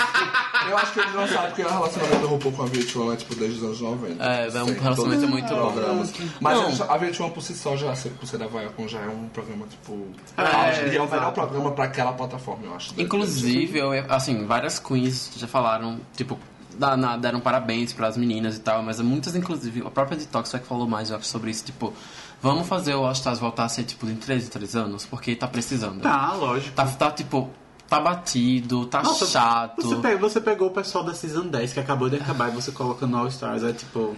Amiga, mas é é justamente isso. Ele só, é por isso que nesse arquivo ele fala do... Sim, do, não, entendo, é- é. Saturado. Tá saturado. E o RuPaul tá saturando muito. E tipo, quando você dá um distanciamento, você tem tempo de selecionar as queens com tipo. E outra coisa, Eles não é- estão dando precisamente nem de data. Tá parecendo O All Stars Masterchef, 12 amor. passou com três meses de diferença. Esse é uma semana. Não, vai- já já vai ter É. RuPaul Kids, RuPaul Júnior, É. vai ter tudo. Vai ter Não, Pablo é- RuPaul's Drag Race É muito em bizarro. inglês. Eu acho muito bizarro, eu não Então, gosto assim, não disso. tô. E tipo assim, a gente sabe que não vai parar. Principalmente Ah, porque, tipo, a gente não É sabe a até. piada da Tina Fey lá. Não, e especialmente também porque a gente sabe que até, a gente não sabe até quando a RuPaul vai querer fazer, tipo, à frente daquele programa, né? Então, aí eles vão estar ali milcando até quando der. E só pra comentar, Trixie Monet, metade delas não é superior a... Ah, não. Trixie Monet, se pegar metade do que elas fizeram, já vale mais que tudo que a Trixie fez no All-Star. Cala a boca, meu amado. Olha, mulher, branca era previsível. Só de ter ganhado o lip sync. É, é verdade, ele já tá no. E, e espero que a Season 11 e o All-Star 5 a Miss Cracker ganhe mesmo. E... Tá, meninas, então, a nossa próxima pauta se chama Thank You Next. O álbum. By Ariana Grande, o álbum, sim. A gente vai fazer um, um sum up do que a gente gostou do, do álbum, das músicas.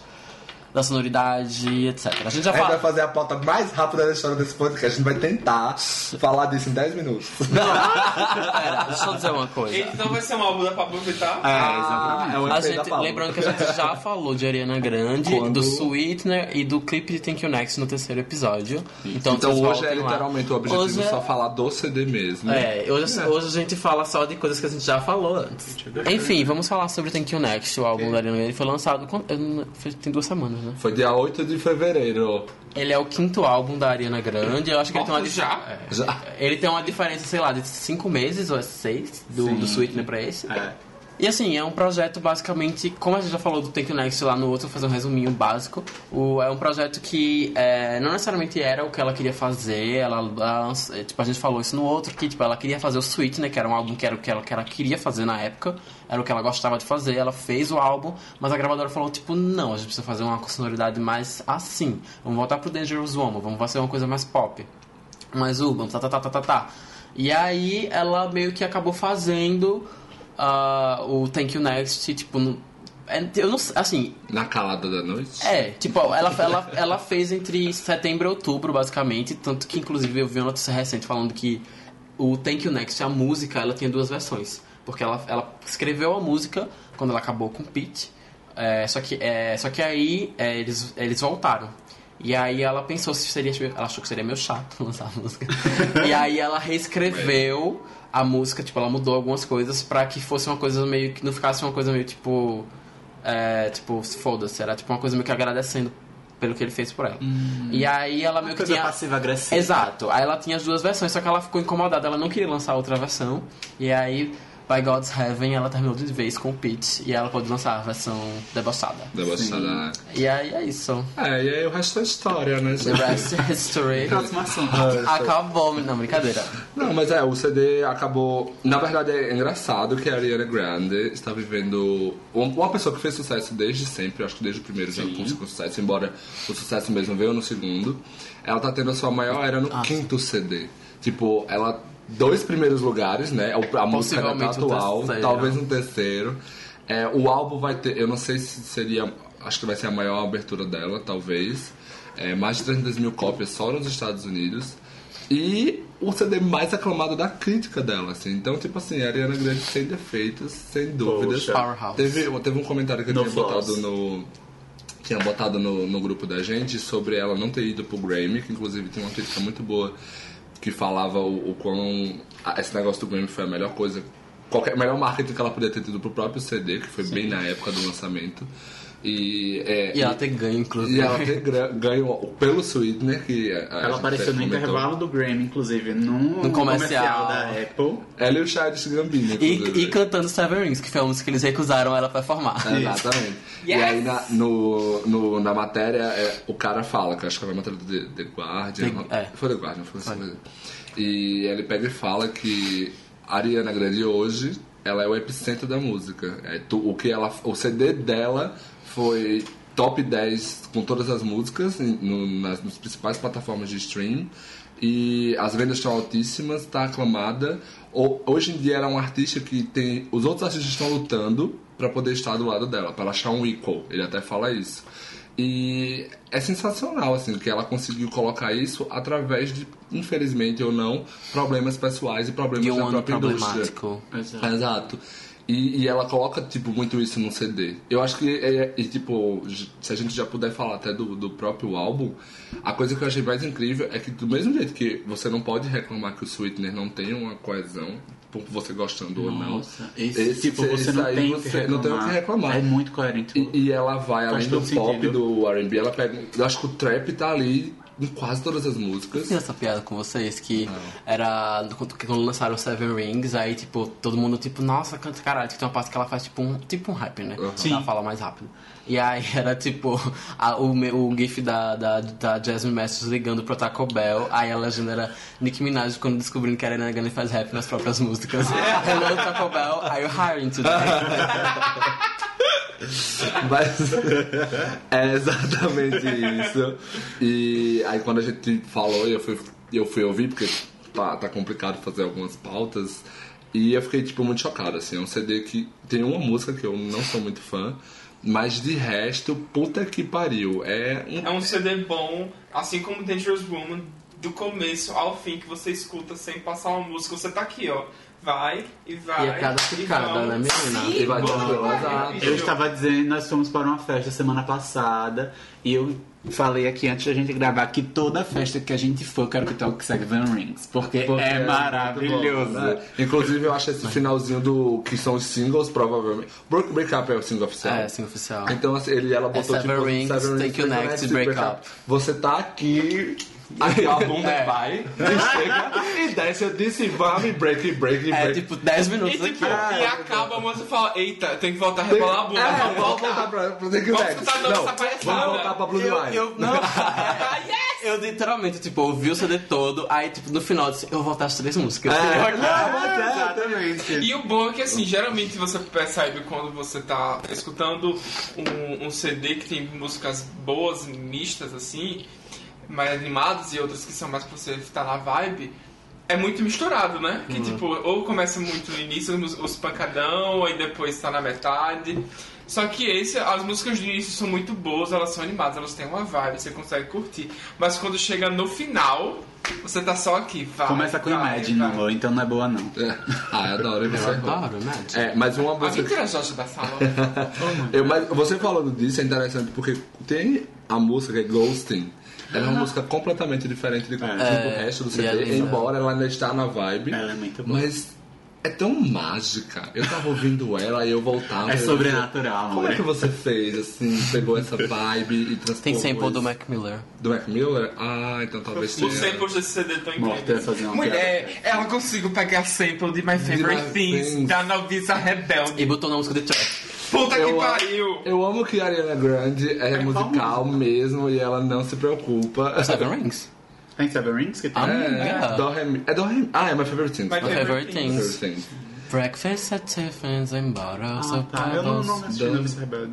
Amiga, mas My Favorite Things é tipo uma música muito clássica. É um todo mundo standard. conhece. sei. Mas enfim, depois a gente mostra pra você. Tá bom. Depois a gente ensina o que é cultura. Ah, mas é, eu- Além da, da, da cultura pop dos anos 90. é legal. É, E o começo da carreira. Sim, saudade. Mas uma coisa que eu ia falar, inclusive, a, a- lembrei agora quando você estava falando essa questão do epicentro, é que a gente, o- o- um amigo nosso, Felipe Rosa, comentou no grupo que era todo ano 9 surge uma cantora e sempre surge uma cantora do nada. E eu fiquei pensando, tipo, será que a Ariana Grande seria a nossa cantora de 2019? Porque ela literalmente tá em 2019 criando o seu ano e sendo, tipo, talvez a A-list da sua, da sua geração. Porque eu Ah, acho isso é. Eu até tirei onda, que isso sedimentou com uma vitória no Grammy. basicamente. a primeira dessa nova geração e tudo Não, mais. tipo, ela, ela tá, tipo, à frente mesmo. Ela pode, tipo, não ser considerada melhor pela Maria, mas, tipo, ela literalmente tá um passo à frente de toda a sua geração. E, tipo, ela tá vendendo mesmo. Mesmo, e, tipo... Senta o cheiro, Malha. mas, assim... Tranquilo. E, e- e consolidando agora, especialmente, com o Grammy e com os primeiros lugares. Então, tipo, ela, ela foi a primeira... Eu achei bizarro. Ela foi a primeira mulher a se auto-substituir no UK em primeiro lugar. é eu achei bizarro isso, muito bizarro.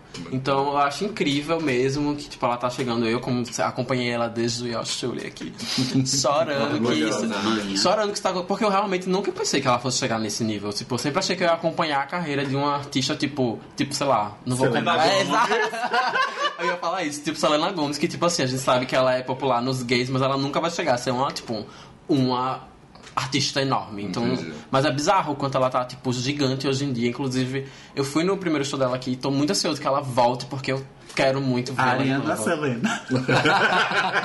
Sabe, Aqui canta, amiga. então, não sei.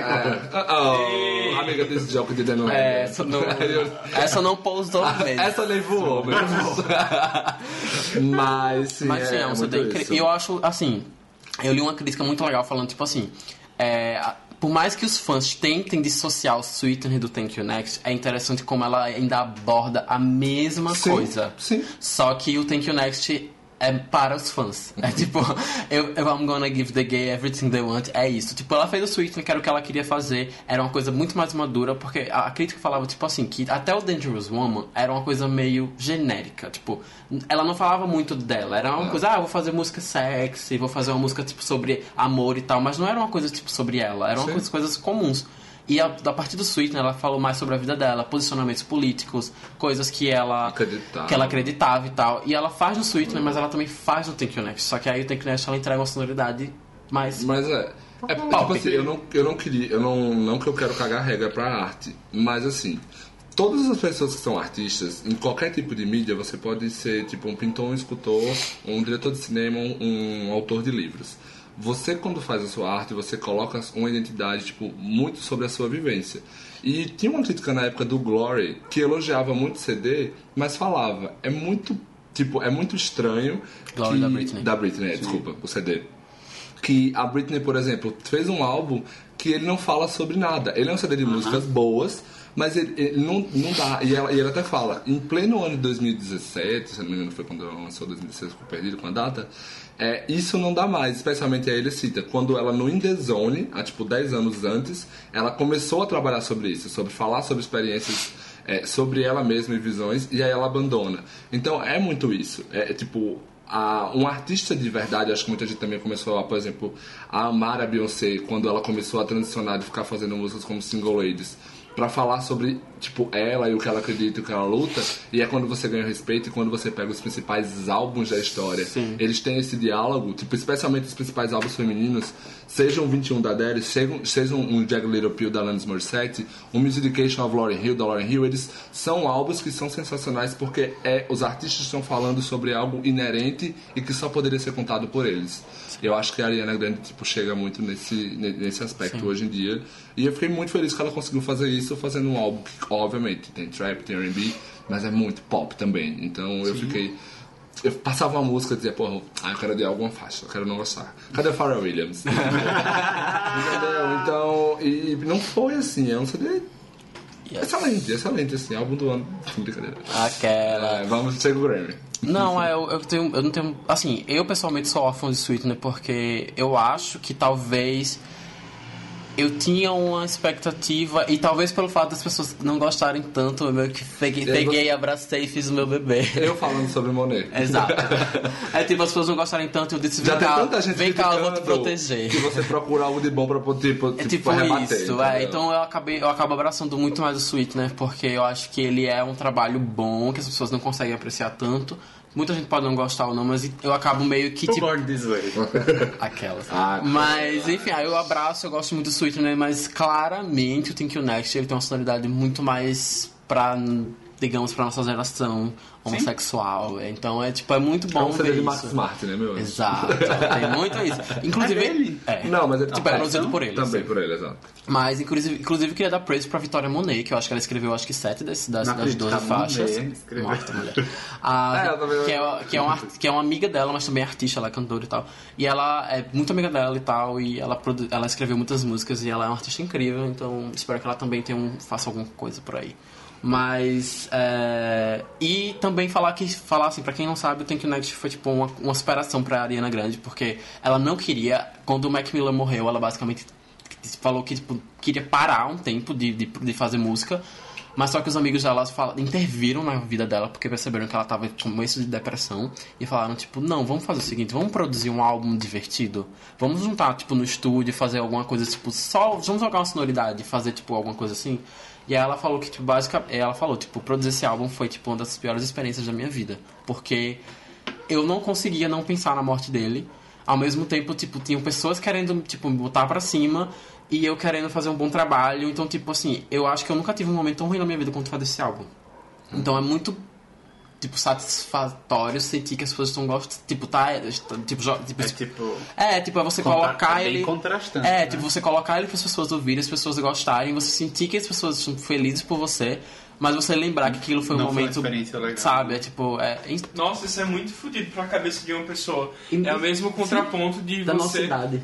Sim, é, mesmo, é o mesmo contraponto de você pensar é, de uma pessoa famosa, ela ter todo o contato, as pessoas sempre amarem ela, ela ter, ela não poder sair dos cantos, e numa hora ela tá numa- num, num palco com 15, 30, 50 mil pessoas assistindo ela, e depois ela tem que ficar trancada no quarto de hotel durante dois dias porque ela não pode sair. E da mesma forma, ali ela está feliz, e quando ela está sozinha, ela não se sente amada, ela não, é tipo, isso é são essas coisas de você estar no, no showbiz que realmente fodem a sua São cabeça. fodidas demais. E apesar, eu- você me falando isso agora, eu não sei até que ponto isso realmente faz bem pra uma pessoa.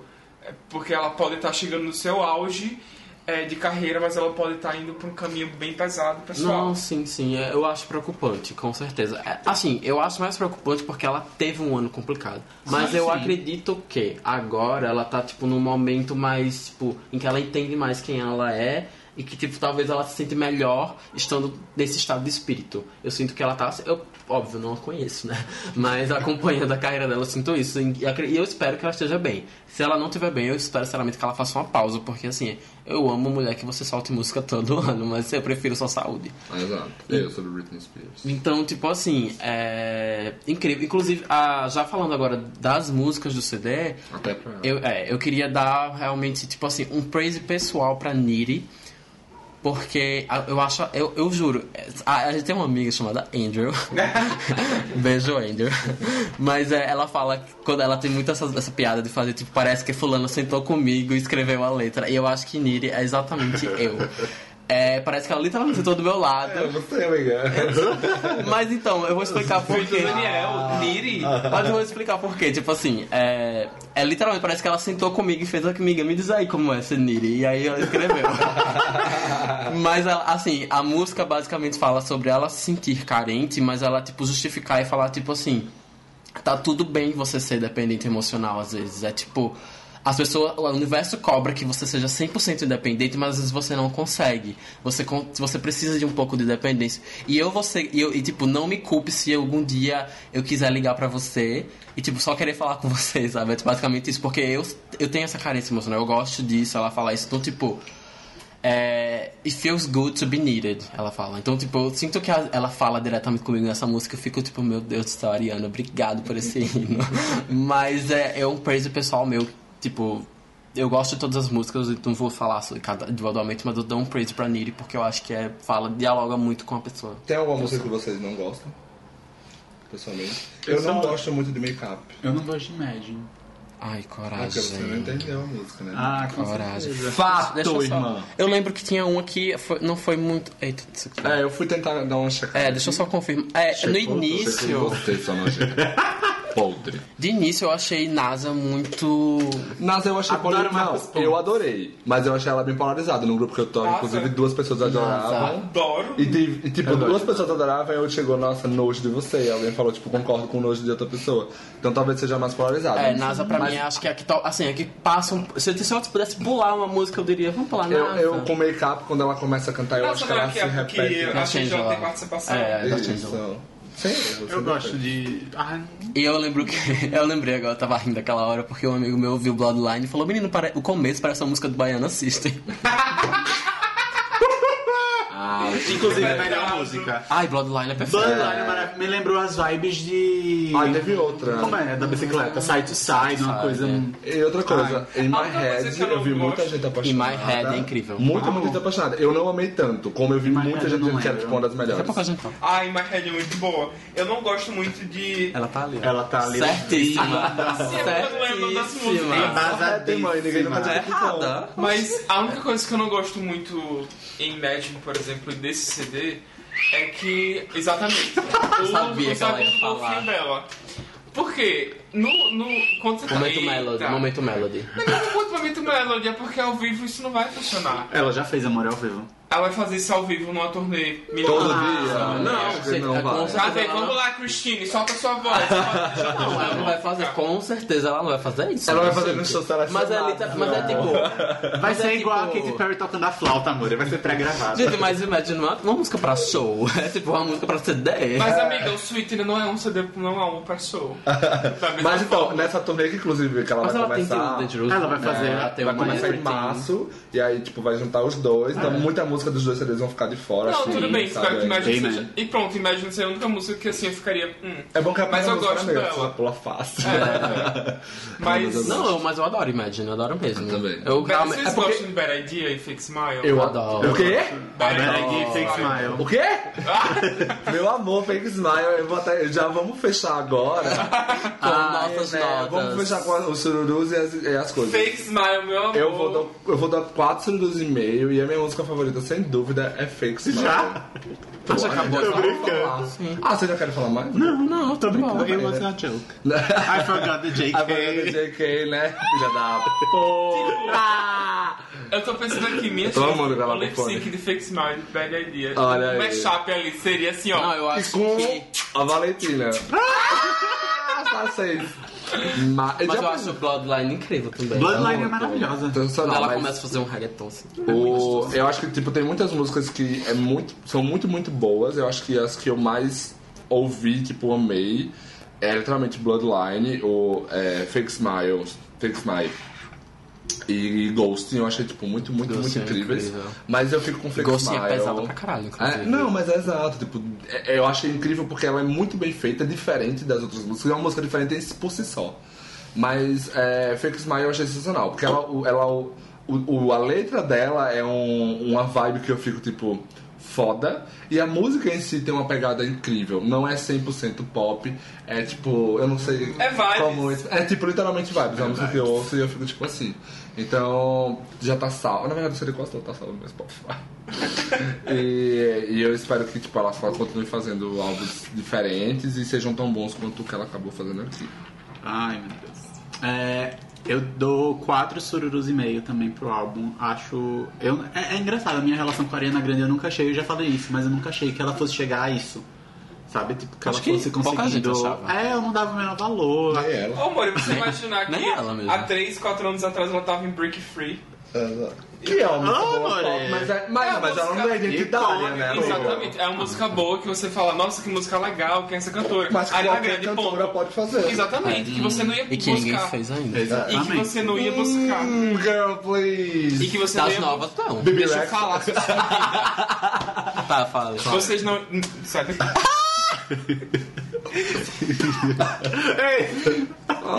Você não fala. vai, tudo bem que Break Free é uma música incrível, mas você não vai buscar mais sobre a Ariana Grande por conta de Break Free. Eu iria. Desculpa. tô brincando, tô brincando. Se você não vai mas... nasceu. Mas enfim, eu não esperava. Pois é.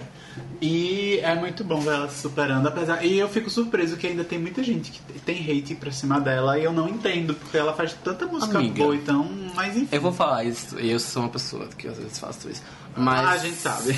Qualquer pessoa que começa a ter sucesso, ela sempre vai gerar um incômodo. Não, eu sei, mas só que, tipo, ela não tem. Tem. Tem gente que acha que, por exemplo, tem uma amiga minha que acha a Ariana. É, literalmente, ela, você vai começar a criticar a personalidade. As pessoas, ela fala, ela fala tipo assim, Elas ah, eu não são gosto de select- não. não. Eu, eu acho que ela parece ser tão arrogante. Eu já ouvi isso também. Não, então, é. é sei lá, eu não, ve- não consigo ver isso ela. na artista, de fato. Porque, tipo, quando você vê uma gaga lá no começo que faz, ah, que artista estranha, toda assim, não, não gosto, sabe? Então eu não consigo entender porque as pessoas não. Mas você procura qualquer motivo pra odiar. É, é verdade. As pessoas procuram qualquer motivo pra É, odiar. Então, tipo. Não eu não, racionalizar aí é essas média. coisas. Eu acho que, É. tipo, enquanto as pessoas, a maioria estiver gostando. e- Tô Agora, tranquilo. assim, eu tava. Eu, eu- só pra dizer assim, pra finalizar, eu tava um pouco de medo que ela fosse fazer uma coisa muito em cima da outra e as pessoas fossem achar estranho. Fosse achar Ah, estranho ela tá fazendo, tipo, dois álbuns muito rápidos, então eu espero que agora ela dê uma pausa de álbum pra, É, eu acho que ela tipo, precisa. dar uma Vamos respirada. trabalhar, vamos fazer tudo. É, não, tipo assim, Venha pro Brasil. beleza, vamos você mostrou que você tem talento pra fazer dois álbuns bons, então, mas vamos, tipo, respirar, vamos respirar, vamos dar uma pausa, e então vamos, pra, deixa o pessoal segurar nesses dois álbuns aí, Sim. enquanto isso. É, É, rap- e só pra finalizar. é, Você não deu a nota, né? Eu dei, a Dei, nota, dei eu dei quatro e 4,5. Exatamente. Pois é, e eu não. Assim, Bloodline foi. a- Quando o álbum começou a vazar, eu escutei. O primeiro trecho que eu escutei foi Bloodline. E tipo, eu parei e fiz. Essa música tem que ser single agora.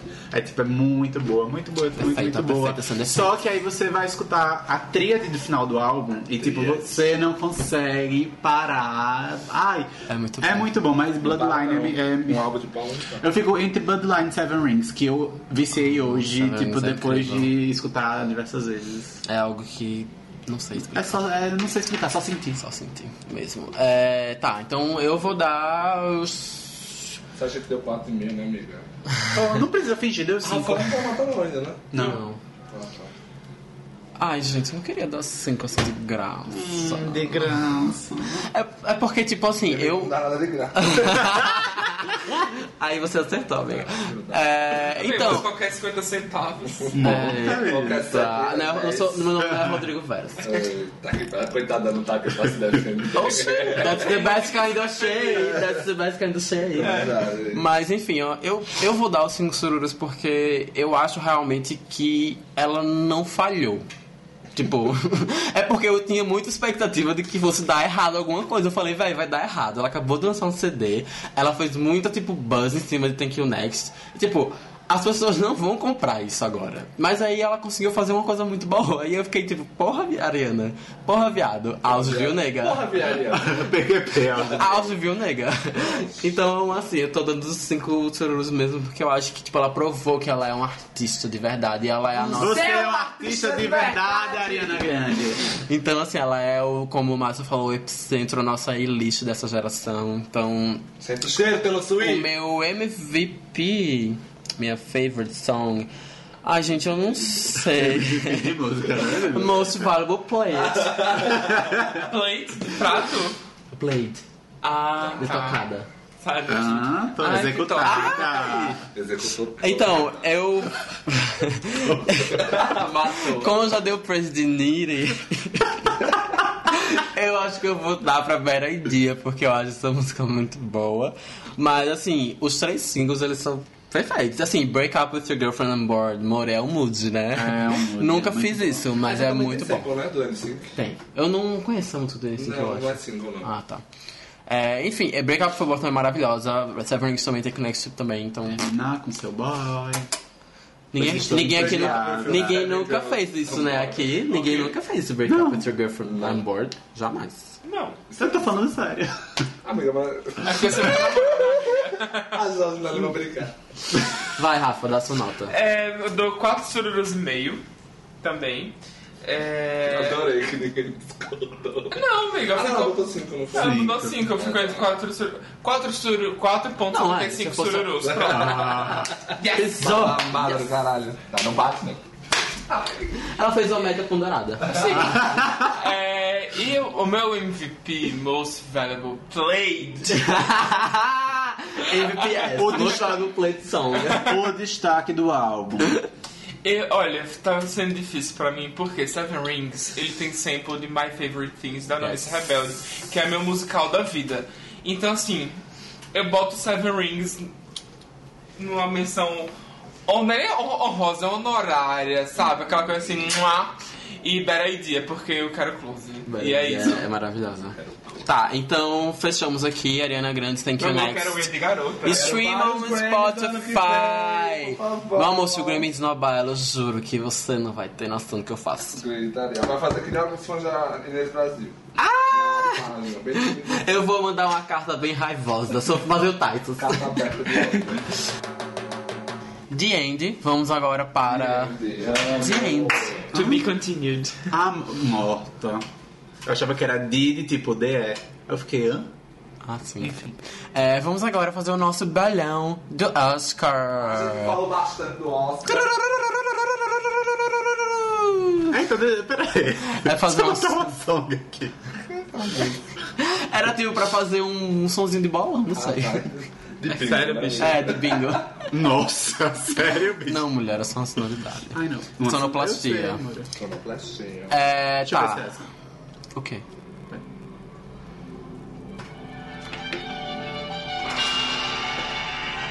É só isso. Você é do Oscar? Estamos agora começando o 91 Oscar.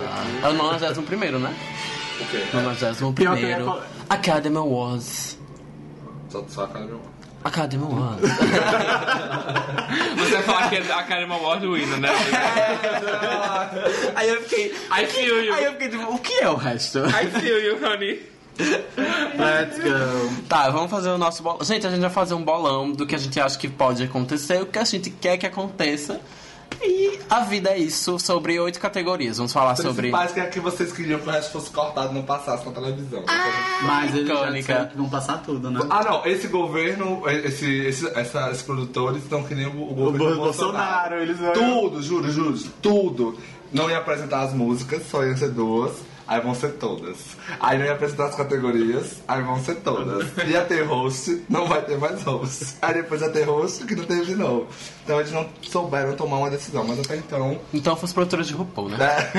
They Aí então quando their chegar no final, library. the winner is everybody. You get a 100k, you get a 100k, you get a 100k. You'll get an Oscar, you'll get an Oscar. Começa com o roteiro, né? Não, mas deixa eu falar quais são as categorias primeiro. É, nós vamos. Tem que ser aqui. A gente vai falar Mas eu sei qual é. Ah, tá. I don't need the script. é, tá. as- Achei, velho. Olha a transfóbica. Não, mas então, a gente vai. Vou fazer bater? Meu sapato tinha. She don't already done her, her search. Não, mas enfim, a gente vai falar sobre oito categorias que são, assim, as principais. E a gente deixou. A gente acho que de principal, entre aspas, a gente deixou o filme estrangeiro porque sabe que Roma vai ganhar, né? Então. animação que é Spider-Man. É, já, é, a animação a gente já falou, teve um episódio sobre isso. Então, vamos falar é, sobre roteiro, original e adaptado.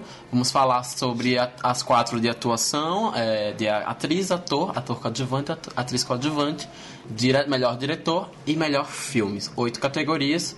E aí as oito apostas que nós vamos fazer, tá? A gente vai fazer, tipo, os brevíssimos comentários, só pra, tipo, não ser uma coisa, tipo, pá, pá, pá, pá, pá. Mas é bem rápido. Prometemos, Tete a tete. prometemos a vocês algo bem sucinto. O Rodrigo não está aqui pra ser político. A gente vai começar de baixo. Melhor roteiro adaptado. Tá. Tudo bem.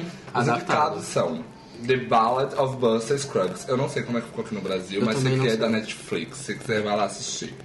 É Black Clansman, que aqui é infiltrado na clã. Poderia Você vai- me perdoar. Não, desculpa, eu ia falar Sim. de que, em que é inspirado. Ah, ah, não, sei. se- não, eu não acho que é melhor Então não. tá.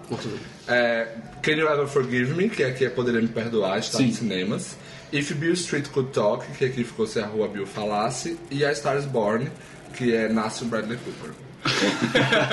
é, quais, quais desses vocês não assistiram? Eu não assisti o Eu não Can You assisti. Ever Forgive Me e o. Ballad of Buster Eu tô Scruggs. com você. Isso. Eu só assisti Infiltrado na Clã Estrela, os que importam. Eita. Você esqueceu o mais importante aqui, ó. If Bill If Bill Street Could Could Talk. Não, também não assisti É, isso, não. Então, o... Provavelmente o vitorioso vai ser infiltrado na clã. É a minha aposta. Minha aposta também. Eu, e, e dos que eu vi, não, não seria minha escolha. Minha escolha seria o Bill Street. Eu também. Acho um roteiro fudido e especialmente por dialogar com a obra do, do James Baldwin. Mas eu adoro o roteiro de Infiltrado na Clã. Acho super engenhoso e junto com a direção do filme, Sim. é, tipo, dialoga muito bem. E acho que vai ser o único Oscar do filme e eu espero que o filme ganhe alguma coisa. É, exatamente. Inclusive, eu acredito que é um prêmio para o Spike Lee, inclusive. É. Então é super... Ah, Pois, inclusive, o Spike Lee, eu não pesquisei a fundo, mas em uma discussão eu acho que ele é a primeira pessoa, acho que desde Paul Newman, a ganhar um Oscar honorário, que ele ganhou há dois anos atrás. Sem ganhar um Oscar. E agora ele vai ganhar um competitivo. Ah, Aí- depois. É, depois, exato. o Paul Newman ganhou um honorário, no outro ano ele ganhou o melhor ator. E acho que é a primeira vez que isso vai acontecer. Rafael, você tem alguma opinião diferente? O que você acha? Não, não, eu acho que é esse Infiltrado na Clã mesmo. Tá na clã que vai ganhar roteiro. Sim, sim, Eu, Sósia? eu não indicaria Stars Born a roteiro. Não, Não, também não. não, amor, porque aquele meio ali é, o que fode tudo. Gostoso, né? Sim, rapaz. Mas é. E você, Jorge, a mesma clã aposta, também. né? É, Eu também eu concordo, eu acho que vai ganhar clã até pela, é, pela força do Spike Lee. E também daria para a Rua Bill Falasse. Eu acho que o roteiro, é tão- o roteiro é tão bem feitinho. é bem feitinho mesmo. Bem adaptadinho. Tá. Então é, eu, eu gostaria muito da vitória de Bill Street. A próxima categoria é melhor roteiro original. Os indicados são A Favorita, First Reformed, que aqui foi lançado direto em, em On Demand, se chama Fé Corrompida, se eu não me engano. Green Book, Roma e Vice. Interessante notar que Green Book, e Vice são roteiros de diretores também. Tipo, assim como o Black Klansman e o Spike Lee e, e o Bill Street Good Talk.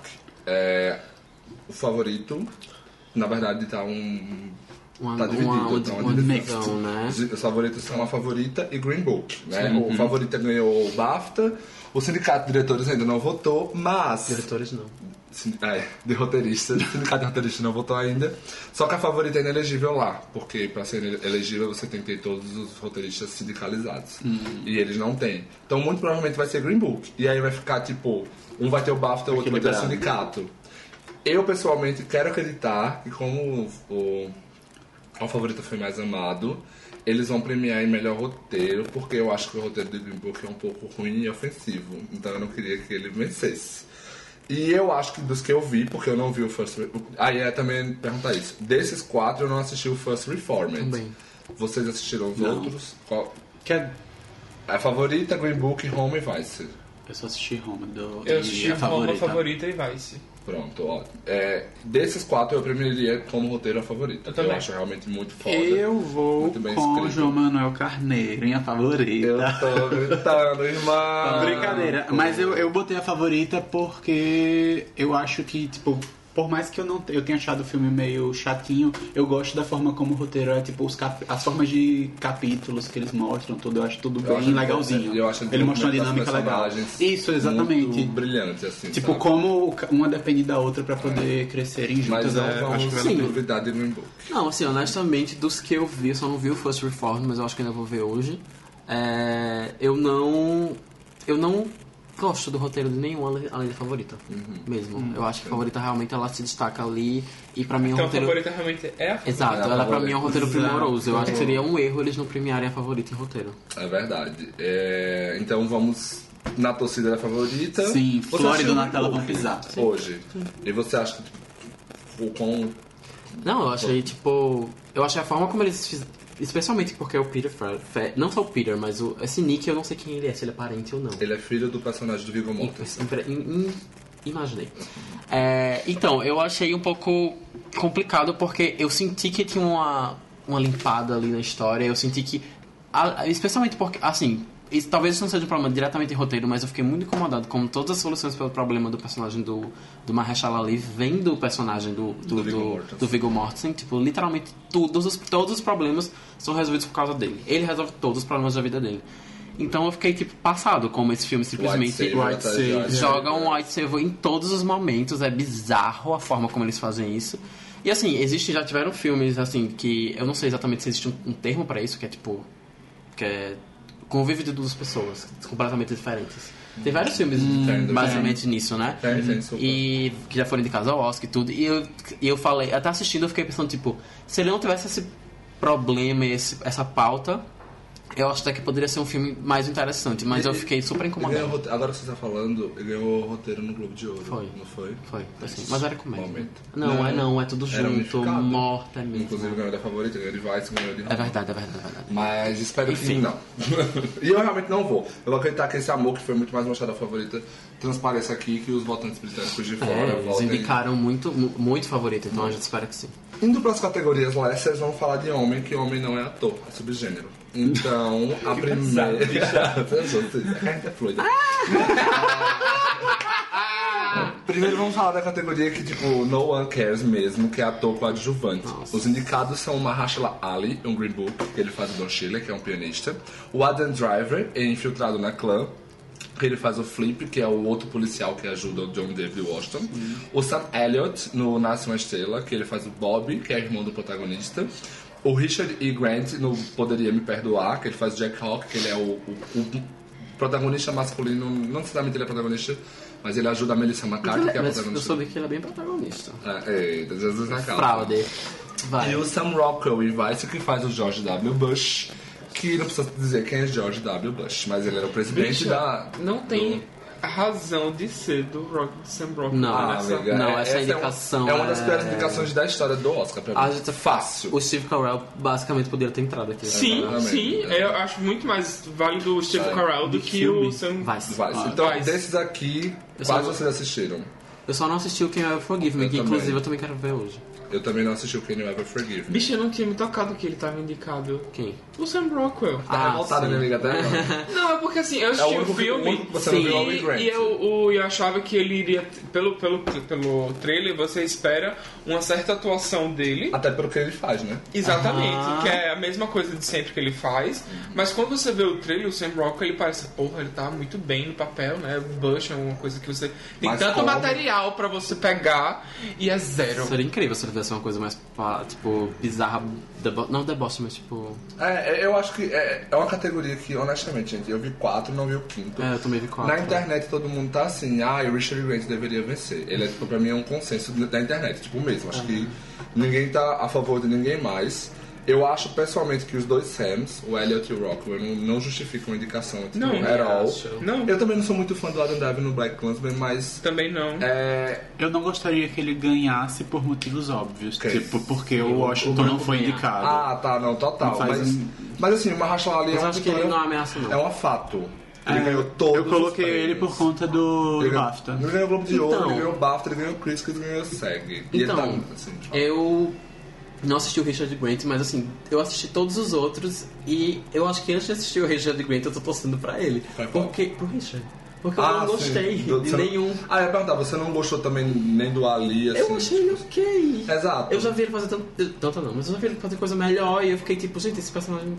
É, Essa, tipo, ele tá atuando bem, mas não é uma atuação digna de Oscar jamais. jamais. Mas eu acho que eu acho que um uma pergunta? quatro. Posso fazer um dos inquérito? quatro, Posso fazer um inquérito? Pode. Pode sim, faça. Vocês acham que essa unanimidade dele ganhar é por conta da temática do filme, dessa passada, de, tipo, da temática, da, tipo, um homem negro falando sobre racismo sei, e que, que tipo, não. de uma forma rasa e...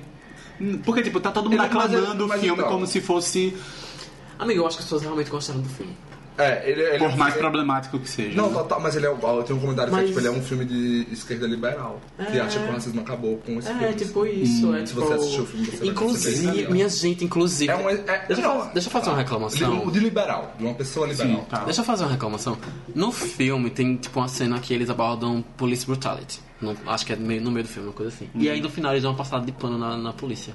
Tá, exato. Ah, o Madison falou. Fala que é porque ele mostra o contraponto de que, tipo, no sul a polícia é aquela coisa, mas no norte até o policial ele vem pra ajudar você. Que é tipo quando ele Eu fiquei, eu, eu fiquei paralisado com aquela cena. Eu fiquei tipo, eu não tô acreditando que eu tô literalmente Mas aquela cena é uma das mais vexatórias e até por isso vencer roteiro seria ridículo. Porque essa Viado, esquematização é de roteiro muito- é patético. É ridículo aquilo, gente. Mas assim, eu acredito que as pessoas devem achar aquilo incrível.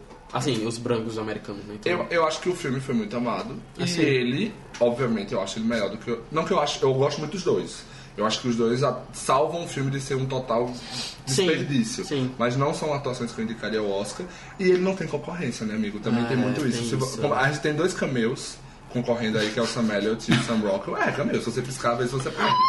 Se você dá um cochilinho no finalzinho de, Sam- de Charles Bond, você nem lembra que o Sam Rockwell tá.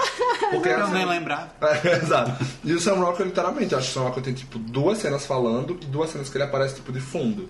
Então, assim, são personagens que são literalmente alegorias e, tipo, whatever. Sim. O, o Adam Driver, jamais eu acho que ele ganharia também, Não. pelo fato até a de ser branco é, no E filme a de indicação pra mim é A indicação é mais um, acho que um reflexo dele na indústria. É. Uma pessoa que tá aí já há uns que eles 5 estão anos. aclamando agora. Exato. E Ah, eu o... prefiro que ele seja indicado e ganhe por, por, Star Wars. Star Wars. Não, ele fez muito mais no Star Wars do que Sim, ele fez sim. no, no plano. Sim. E o Richard Grant é mais o fato de assim, ele é um homem de 60 anos que nunca foi indicado a nada na vida.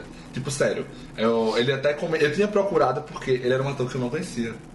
Quando eles ele começaram começou a surgir. não? Gag. Amiga, ele tem filmes que datam do começo dos anos 90, então ele tem aí. Tanto que ele foi indicado a uma coisa que foi ao Raise de pior ator coadjuvante. Foram filmes dos anos 90. Eu, é porque eu, eu assisti o. Eu vou reassistir depois, eu não lembro muito, mas eu assisti o, o Round Table com os atores e eu lembro que ele. Eu lembro, eu tenho a impressão dele ter falado que começou um pouco tarde. Mas ele também não é americano. mas talvez ele. É, ele é britânico. Então, Então- talvez a carreira dele já era tipo, focada em outra coisa. Sim, sim, sim, Mas, sim. por exemplo, ele já tem filme no. Ele já tem papel no Drácula. Mas outra coisa, ele fez Logan, por exemplo, que é um filme que eu não faço a Ah, menor é ideia que ele tava. Ele fez então, quem? é- mas, é- mas esse é o meu ponto. Ele é um tipo de ator que há muito tempo não tá na indústria, mas até pelo fato do perfil dele Ele não também. é notado. Ele não, ele não ganha papéis que ajudam ele a ser Tem notado. tem, inclusive, fizeram uma lista recentemente, tipo, atores que tem em todos os filmes você não sabe o nome. E você- exato, exatamente. É tipo Richard E o Richard Grant é assim, quando começaram a falar dele que passou no Eu festivais, é a cara dele. eu falei, tipo, gente, Eu não conheço o Richard Grant e acho que eu não passo- também não conheço, Fazia muito tempo que eu, não, que eu passava por isso. E ele não é novato, ele tem uma carreira. Então, foi muito isso com ele. E o filme dele era muito pequeno. E o Ali se beneficiou de tudo, de personagem, do poder do filme, do quanto gostaram. Yes. E o que podia ter botado ele pra trás, que é o fato dele ter um Oscar, acabou não ofuscando. Não ofuscando. E ele, Mas- inclusive, se ganhar, ele vai se juntar só o Denzel Washington, que é Bicho, um ele tá em Star Wars também. Qual? O Ele Richard Grant. Ele ah, tá no o pior que próximo. no- é, ele tá no próximo, né? É, no 9. Então, ó, tá vendo alguma coisa ele tá lucrando. Sim, isso. é- Mas é basicamente Mas ele só tem dois coadjuvantes, eu quero saber se Nossa, ele é Só da Suazilândia. né? É, não, o outro tem um de protagonista, mas ele vai ser o único homem. A única pessoa negra de atuação junto do Denzel Washington tem mais de um Oscar. Ah, então eu quero ver ele chegar no O protagonista. protagonista. Ele é- Mas vamos. Oi? Mas é isso mesmo. sim. Não, eu tô, eu tô fui aqui puxar o Wikipedia dele. Ele é da Grã-Bretanha, Mab- Mababane, Suazilândia, onde o querido nasceu. Ah, ele É, fez ele é de Doctor um- Who, pisou. Ele é de um. esse- eu- eu- ele falou da carreira dele no vídeo, é porque eu não lembro muito. É. Mas, bicho, Suazilândia. Mas é, basicamente, Mahershala Ali vai ganhar por default aqui, infelizmente. e- Mas é isso, eu acho que todos os quatro indicados que eu vi, É, tipo, whatever. não indicaria mesmo. Mas assim, mesmo. mesmo. não indicando, eu ainda acho que o Ali faz mais do que os outros Ah, três. sim. Não, um, ah, sim, aproveitando que a gente tá falando disso, eu pessoalmente indicaria o menino Alex Wolf, que fez Hereditário. Então, eu tive uma discussão, porque ele entrou no nosso grupo e às vezes eu O não Alex achava o Wolff? Alex Wolff super Ele entrou num num- numa votação que a gente faz do ano e entra coadjuvante, mas eu não acho ele muito coadjuvante no filme.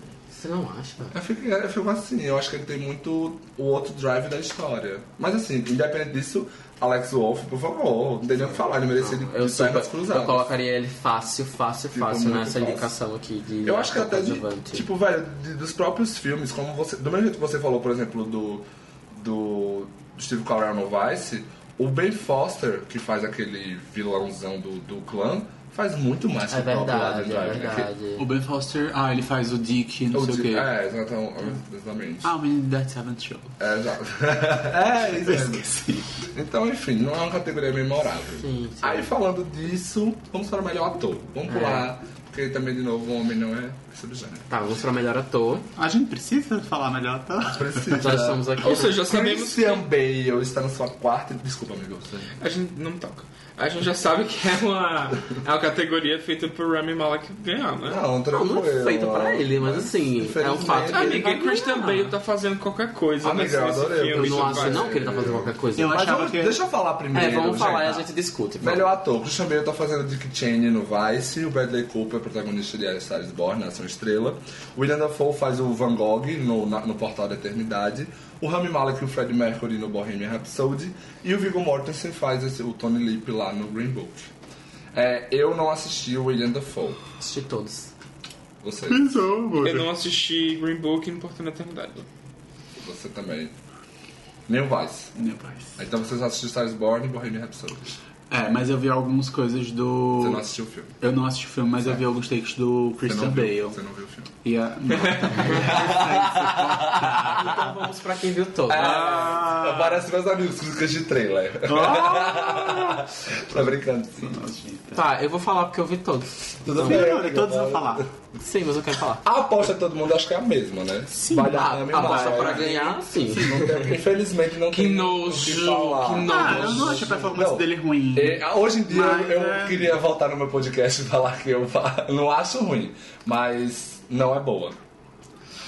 Como é que eu posso falar isso? Eu não sei. Lembra quando a gente falou? Eu acho que você tem, tem um jeito de falar. Não gosto nem de Ken nem de mim não. tá. Não, mas hoje em dia eu acho que a- quanto mais eu maturo o Bohemian Rhapsody, menos eu gosto do, do próprio Rami Malek. Seja problema dele ou dele por causa de roteiro e direção, o produto final ali realmente não funciona. E quando a gente falou, eu disse. Ele, eu achava que ele ia ser tipo um filler, ou melhor, não lembro se na época eu já achava que era isso, ou se ele já tava Não, gente força. achava que ele ia, tipo, figurar. Figurar, exato. E, e eu não ah, achava que ele era nada memorável. E eu continuo achando nada memorável. Não é, de fato. Assim, eu não acho. Eu, assim, re- repensando sobre o filme, eu não acho que a atuação dele seja ruim, ou nem, é, tipo, não é- nem, é- nem é tipo zero graus pra mim. É tipo, eu acho ok, eu acho que ele tá bem no papel. Só que o problema é que, tipo, quando você chega a ganhar muitos prêmios por isso, você cria-se um, tipo, um over É, Overpraise. É, tipo um, um overpraise sobre uma coisa que não é isso tudo. Porque ele tá ganhando mais pelo personagem. Exato, tipo isso. Aí, Exatamente. tipo, se ele não tivesse ganhando tantos prêmios, eu acho que a gente também não estaria falando tanto mal. Seria tipo, ele tá lá, ele fez uma atuação ok, foi indicado, figurou ali em quinto lugar. Mas como ele tá ganhando tanto, se torna uma coisa tipo, a gente tem que. Mas é A, porque a assim, gente tem que falar a verdade. e um dos quatro que eu assisti, ele literalmente é o mais fraco. Deixa eu ver. E ainda Ah, tem tá. uma coisa assim, se você pensar, tudo bem, ele tá Hum. ganhando pelo personagem, pela pessoa, Freddie Mercury. Mas se você pensar na entrega que ele teve no filme, eu acho que não é nem 50% do que um ator deveria ter, de, ter que ter de entrega para se interpretar o Freddie E Mercury. eu acho que até isso. E- é tipo, sabe? sabe, literalmente ele tá ganhando por um personagem que qualquer ator poderia ter feito, porque não é nem identitário dele, exatamente isso que você tá falando, assim, sabe? Não é nem como se ele tivesse é, te dado 100%, 100% e ajudou o Fred Mercury. E quem assistiu o Usava mínimo dele em? Mr. Robot sabe que ele pode ir muito além do que. E aí, Não, mas acho é que ele pode não, acho que ele deveria ter. É, mas, mas ao mesmo tempo eu também é isso que eu falei lá, né, acho que no primeiro ou no segundo podcast, no segundo eu acho. É, e eu falo agora, infelizmente ele, ou, ou não, ele não tem ali nada muito também pra ser, pra É ser verdade. honrado. Então assim, isso não justifica o fato de estar dando prêmios pra ele. Exato. Mas também. Mas é, É, é como eu você acho falou, que o estão princi- dando pro personagem. Eu acho que né? o principal pro- problema é o fato dele estar ganhando prêmios. Eu acho que se ele só tivesse só indicado, ok, ninguém não ofenderia bonitinho. ninguém, eu acho. Tipo Eu- isso, eu pelo menos não vejo problema dele ser indicado. Eu, eu até. É porque eu não, eu não cheguei a ver, tipo, os que passaram de ser indicados. Então eu não lembro de ninguém agora especificamente. Mas até então ele só indicado, tô todo É, eu bem. gosto muito do Ryan Gosling no, no First Man. Eu acho que ele Ah, é o personagem que, que requer tá. ali. E. Eu não Eu não sei se teve. E o próprio John David Washington, embora não seja um grande, uma grande atuação, mas pelo menos Pode ser. não é tão ofensivo, sei lá, de alguma forma. Não ofende, eu acho que, é. acho que Ryan Gosling entraria pra mim. Não, o tipo, Ryan Gosling seria tipo fato, assim. Tá, então falando, deixa eu falar. Assim, eu pessoalmente. Eu não disse aonde. Eu acho que todos estão, tipo, bem indicados. Eu acho que se eu fosse dar o prêmio a alguém. Eu não sei, eu acho inclusive que o. É porque essa, essa lista é tão estranha. Eu não, não sei se eu gosto muito de ninguém. Mas eu acho o Christian Bale talvez o, o que me impressionou mais dessa lista. Eu, go- eu gosto do. Eu gosto do Bradley Cooper, mas eu acho que ele funciona mais como diretor do que como ator, mas, apesar dele estar melhor do que a Gaga. Eu acho que o William Dafoe tá, tipo, bem no papel, mas eu não senti Van Gogh. Ao tempo inteiro eu não senti Van Gogh Você assistindo o sentiu. Homero Brito. The choice. Pânico. Pânico. Pânico. Pânico. Não, mas enfim, é, eu realmente, tipo, de um tempo, de uns tempos pra cá, eu fui, eu fui apaixonando cada vez mais por Van Gogh e, tipo, tô- eu meio que criei uma, uma relação meio, tipo, com a história dele. E no filme eu não consegui, eu juro, eu tentei me, me conectar, mas eu não consegui sentir. Ganhador de Veneza do Urso. Do Urso não, é a, a Copa Volks, inclusive. E eu não consegui me conectar. O Ramallah que já falou. E o Viggo, eu acho que ele não faz mais do que ele, tipo, Ele deve- do que ele, é, tipo, não, é, não acho que ele, ele fez mais do que obrigação, não fez mais do que sua obrigação, ele fez ali o trabalhinho dele. Então eu acho que o Christian Bale ele me vendeu mais os maneirismos do Dick Cheney, a forma como ele falava, a forma meio Sim. compassiva. E é engraçado porque assim, eu não vi o da Dafoe, mas todas as, a, todas as outras quatro performances são extremamente maneiríssimos. É. O Christian Bale tem toda uma transformação física, o Bradley Cooper tem transformação vocal, transformação de corpo. É, mas então, é meio que isso. Eu pessoalmente não indicaria o Rami Malek nem o Viggo Mortensen. E eu gosto bem do Bradley Cooper e do Christian Bale. No sentido que, tipo, eu acho que individualmente, independente de concorrência, são atuações que eu talvez premiaria sim, embora eu não seja muito apaixonado pelos filmes deles. Então acho que faltou isso pra eu me Sim, apaixonar sim, completamente. sim, também acho. Eu acho que até pelo fator overdue eu iria com Bradley Cooper, mas talvez no, no total o. That's é. Bear. No total eu, fic- eu ficaria com Christian Bale, mas eu iria de Bradley Cooper. Tá. Tá. Vocês, vocês. A gente tá postando no Ramallah, mas vocês têm algum prefer... Vocês preferem o Bradley Cooper? Ou... Eu prefere- gosto do, do Bradley Cooper, eu não tenho problemas com ele. E não, você, filme, Rafael? não. Não sei, pra mim o Bradley Cooper, ele.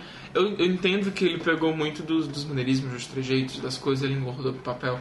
Mas pra mim, ainda assim, ainda era. O Bradley Cooper? Oh, o Christian Bale. Ah, tá. É. Porque, tipo, tem uma cena sem camisa ali do Bradley Cooper, né? Que... Não, não, não, falando do Christian Tem uma Bale. bunda ali. É. Mas pra mim ainda é como se ele tivesse. Falando aquela coisa bem assim do Batman. Sabe?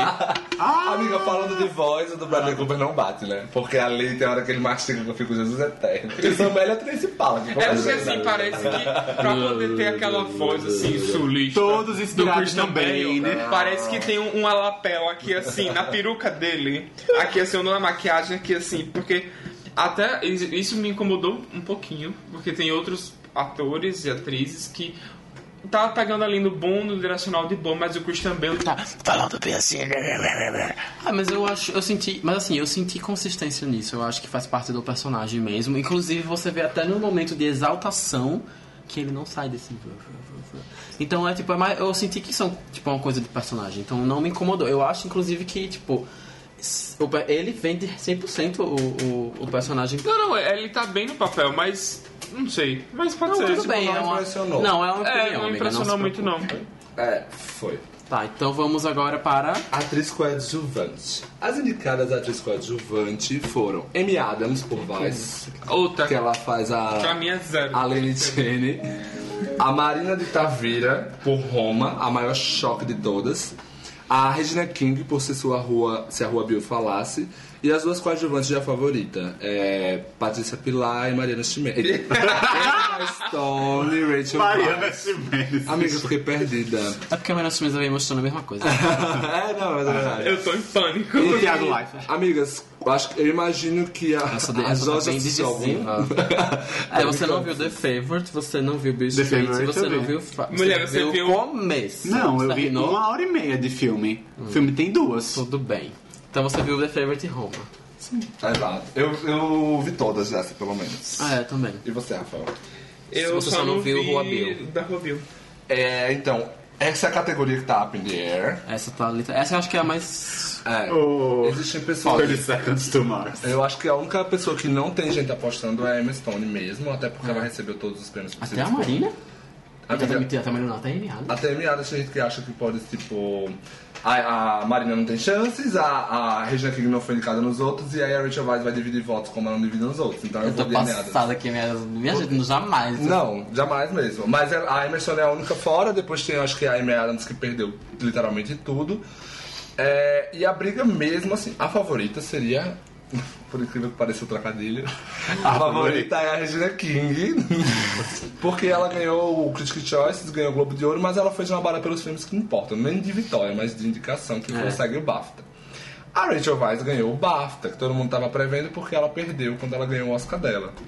E a Marina de Tavira é uma que surgiu out of nowhere, mas ela tem o apoio de um filme que, tipo, é tipo super A mãe do Taveira é a mãe, né? É a mãe. É a mãe. É a, A mãe, é é. a patroa. E, e aí, tipo, tem, eu acho que é mais focado nessas três, assim. Regina King, Rachel Weisz e Marina Tavira. A gente já teve um cenário, há muito tempo atrás, que uma atriz que não foi indicada a nada ganhou o Oscar, que foi a Marcia Gay Harden, em 2000. E foi um cenário muito aberto desse mesmo jeito. Tipo, as outras indicadas, cada uma ganhou um prêmio. Uma ganhou o Critics' Choice, uma ganhou o Globo de Ouro, uma ganhou o BAFTA, outra ganhou o SAG. Aí a que não foi indicada a nada foi lá e ganhou o Oscar. Então... Ah, e tá errado? Não, tá errado de jeito nenhum.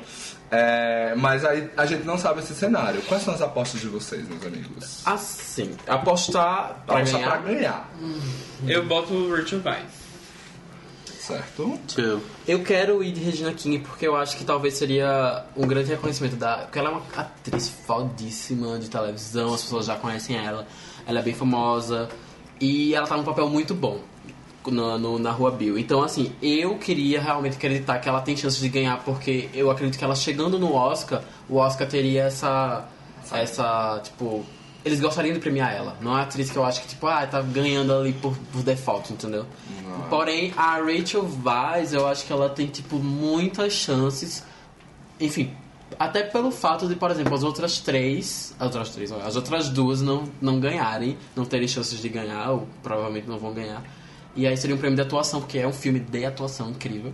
Então, assim, eu acho que tem essa vibe. Mas eu, eu apostaria em Regina King. Eu acho que ela Queria. Regina King pisando de A Nova Cinderela de, para... de, de me simpatia. Me simpatia. Simpatia. Para a Academia Award Winner. Simpatia Regina King. dois. E ela, ela vai fazer uma série da HBO também, né? Ela vai fazer o Watchmen. Ah, é ótimo. Ah, verdade. tô ansioso, inclusive. E então, a- eu queria falar desse fun fact de, de Rachel Weisz, que ela lutou muito por essa segunda indicação. Ela tem um Oscar de 2005 lá pro Jardineiro Fiel. E ela lutou muito por essas indicações e seria no mínimo trágico ela ganhar esse segundo Oscar, tipo 2-2, e a Amy Adams, que foi indicada pela primeira vez junto com ela em 2005. Perdeu seis vezes e veio ela voltar só pra ganhar de novo em cima dela. E eu ficaria levantar do palco e dizer: Ei, ei, sim, mocinha, vem aqui. Sim, a moça. Você não vai não passar por isso. Me dê, me dê esse, esse Isso sapetandinho. seria engraçado porque também o Mahershala Ali também estaria ganhando o segundo Oscar, então os dois coadjuvantes seriam 2-2, tipo duas vitórias e duas Mas vem cá, você acha que a performance da Amy Adams é digna de Oscar? Não. Porque assim, eu acho Eu que não, das cenas... dessas cinco aí, se bobear, ela é meio quinto lugar. Sim, porque Fácil. pra mim tem uma cena que eu digo assim, ok, essa cena foi feita pra ser a cena dela de Oscar. Que é logo no começo do filme, quando ela tá Quando ela- dando uma o, o, o lecture no, no, E no assim Dick. que eu saí do filme, eu falei, eu acho que essa cena é a menos interessante. Porque pra mim parece que ela tá off-character ainda. Não, Ela tá é tipo assim, né? não, pra mim dá pra ver que ela tá, tipo, ok, eu- ali é- aquele papel dela vai ser o papel que vai definir a trajetória do personagem no filme. Mas isso é o que é mais Mas não acho que ela bizarro. tá bem. Ma- ma- Mas eu achei que, tipo assim, o que ela tá lutando muito pra fazer essa cena ser boa e todo mundo ali da produção tá dizendo assim: vai, minha filha, essa é a sua Vamos cena do ajudar." Oscar, vamos te ajudar, meu amor. Mas. Mas até o que o roteiro faz com a personagem, eu acho prejudica a Amy Adams, porque ela Sim. é totalmente esquecida depois. e- não, mas ainda tentam levantar ela quando botam ela pra poder ajudar na campanha. Mas isso ainda é no começo. Isso é que é bizarro. É, Essa você- no- na, metade pro começo. É o primeiro ato. O primeiro Sim, ato do sim, filme sim, ela tem um papel quase uh, shakespeariano Lady Macbeth, entendeu? E depois ela simplesmente some pro background. E eu não acho que ela faz nada ali digno de nota, talvez seja uma das.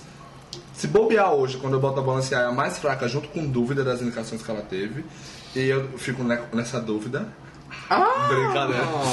Mas assim, eu, agora faz todo sentido de que, tipo, todo mundo tava hypando, ela ia ganhar o Oscar, ela ia ganhar o Oscar, e quando viram o filme, a história não foi essa. E acabou que ela acabou não ganhando nada, justamente por, se for falar de justiça, me Adams, por favor, amiga. Não. Então, eu também tô assim, eu tô achando que qualquer, eu não vou abrir, eu não vou abrir, minha- abrir minha boca se ganhar qualquer uma das três que eu falei. Eu acho que a vitória da Marina de Tavira seria muito porque, como eu falei, é uma- um, um jogo onde nenhuma delas foi literalmente tão amada, as coadjuvantes. Se a Regina King tivesse sido tão amada, ela teria se indicado nos outros. Sim. Se a Rachel Weisz tivesse sido tão amada, ela não teria perdido para Emily Blunt no SEG. É, e Roma, ele é o filme do ano, a sensação, querendo ou não. Até mais do que a favorita. Sim, e o fato deles indicarem ela já é um sinal. Exatamente. E, a- e por mais que eu acho que vão ter pouquíssimos votos na Emma Stone, é, ela ainda terá alguns votos da Rachel Weisz, porque na, ela é uma co-star. Vai ser pouco, pode ser 10, mas 10 votos numa corrida Ainda como assim. essa, que tá tão aberta, vale muita coisa. Mas assim, eu vou com a Regina King porque tivemos esse mesmo cenário na vitória do Mark Rylance, que o Sylvester Stallone ganhou o Critic Choice do Globo o de Ouro. Bridge of Spies? Hã? Bridge of the Spies. E o Stallone tava lá por Creed, ele perdeu os dois, ele não foi indicado nem ao SAG nem ao BAFTA. O Mark Rylanson perdeu o SAG para o Idris Elba, que não estava concorrendo no Oscar, e ele ganhou só o BAFTA, e ele ganhou o Oscar. Só que o, Mar o Sylvester Stallone tem meio que um algo contra ele. A indústria não gostava muito dele, é, falaram que ele não era uma pessoa muito amada, que é totalmente o contrário do que acontece com a Regina King. É aí a mulher negra que tem mais M's, três M's junto da Cicely Tyson. É uma pessoa que tá com um profile tipo enorme, ela é uma atriz que tá há muito tempo na indústria e seria uma- literalmente um momento perfeito para premiá-la. Se você vê o filme, o perso- o personagem dela é amor, é iluminação, é a primeira dela. Ah, e a primeira dela, a primeira da Marina, a segunda da Rachel Weisz, a terceira da Emma Stone e a sexta da Amy Adams. Pô, terceiro da minha história. É, ah, é, eu vou deixar isso. merecia. É, é verdade. É, não, a primeira não, mas. A enfim. primeira realmente não merecia. E, A e, primeira é de, de Birdman, né? e É. com, a, com a vitória da. Da própria, provavelmente da Glenn Close, a Amy Adams vai se tornar a mulher viva com mais indicações sem vitória, né? E acho que não só a mulher, mas pessoa no geral, de, de ator. De ator. Artista. Parabéns por bater a bioca. É, nós vimos fracassar, e vimos fracassar, e vimos fracassar. E- Ai, eu mas você. eu acho que eu vou com Regina King, mas algo me diz que vão dar esse segundo Oscar pra Rachel Weisz, porque também amaram muito o filme dela. A personagem dela é muito proeminente, aparece muito, é uma atuação fodida. Eu, pessoalmente, se eu Não pensar um ofendido. pouco, eu talvez pre- prefira a Rachel Weisz, mas é foda fazer uma comparação. Talvez eu... A, a Olivia Colman falou no BAFTA, todas as três são protagonistas. Mas talvez se alguém fosse coadjuvante ali, seria a Rachel Weisz mesmo. Mas ela não aparece muito e ela tem uma storyline só dela. Eu, Mas eu não duvido, gente. É um prêmio grande pra um filme que foi muito amado. Mas eu vou de Regina King. Não, eu, eu acho que o Second Everything Sad. Eu acho que tá muito, muito, muito divi- dividido. Eu acho que todas têm um motivo pra ganhar. Mas é a categoria que a gente... É a única que tá aberta de É, não, é a única que a gente acho. vai estar, tipo... Pode, eu juro, tirando a Emma Stone. Eu acho que vai ser literalmente a mais esperada. Mais mesmo. esperada mesmo, assim. Melhor atriz, temos Yalitza Aparicio por Roma, onde ela faz a Cleo, protagonista. Claro que sim, porque todas são melhor atriz. É, Glenn Close é a The Wife, fazendo a Joan, que é a mulher do cara que recebe o prêmio Nobel da literatura. A Olivia Colman por A Favorita, onde ela faz a Queen Anne.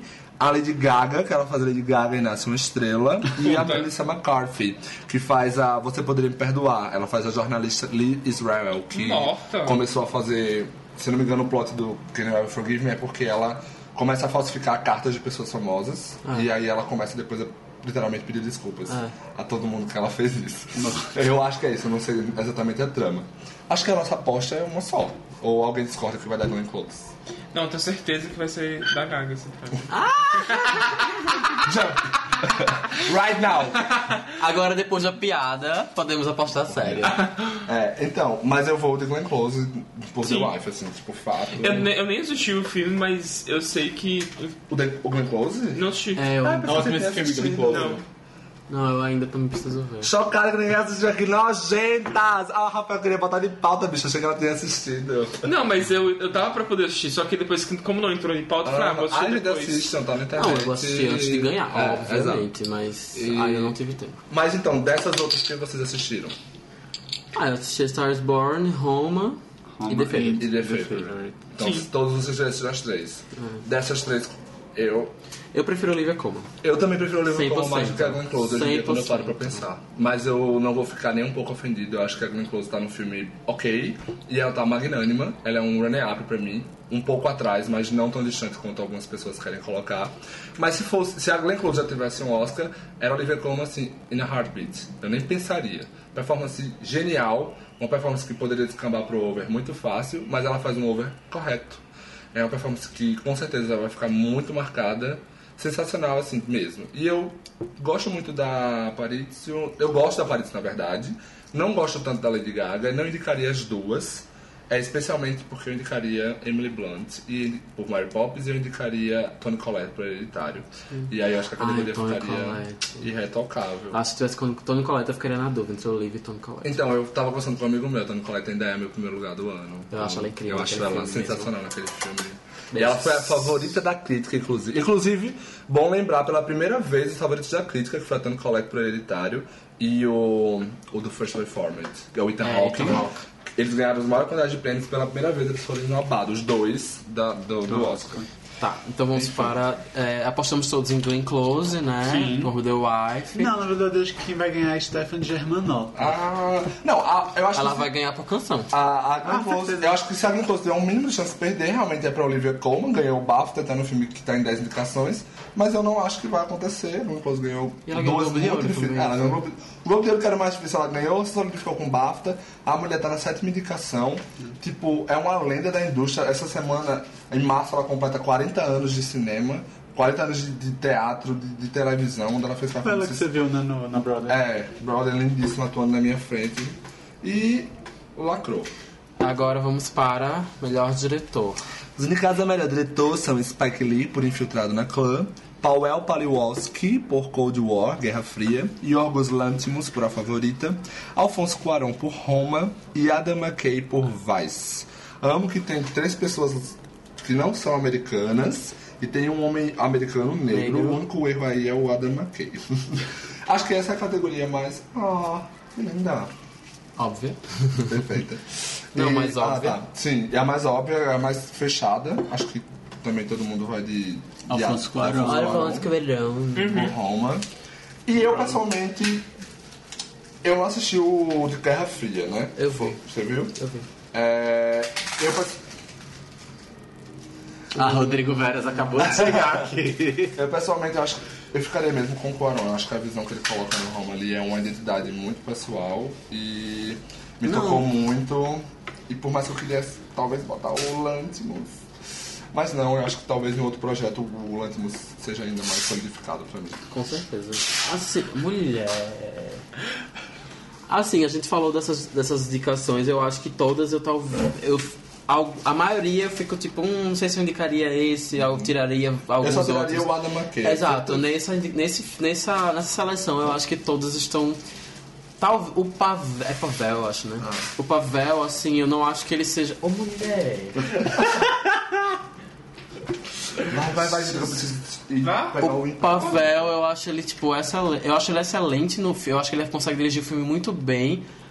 Eu fiquei surpreso que ele foi indicado. eu É porque É, eu, eu tô um pouco. né, Assim, eu não sei exatamente quem eu colocaria se fosse tirar ele, mas eu acho a indicação dele ok pra um quinto lugar. Um quinto não, um quarto Eu lugar. tiraria o Adam McKay e colocaria o Barry Jenkins por If, If. Sim, é verdade, bem lembrado. Então, pode- se fechasse com o Barry, eu acho que faria legal. E sim, é, Afonso Cuarón por Roma é a escolha óbvia.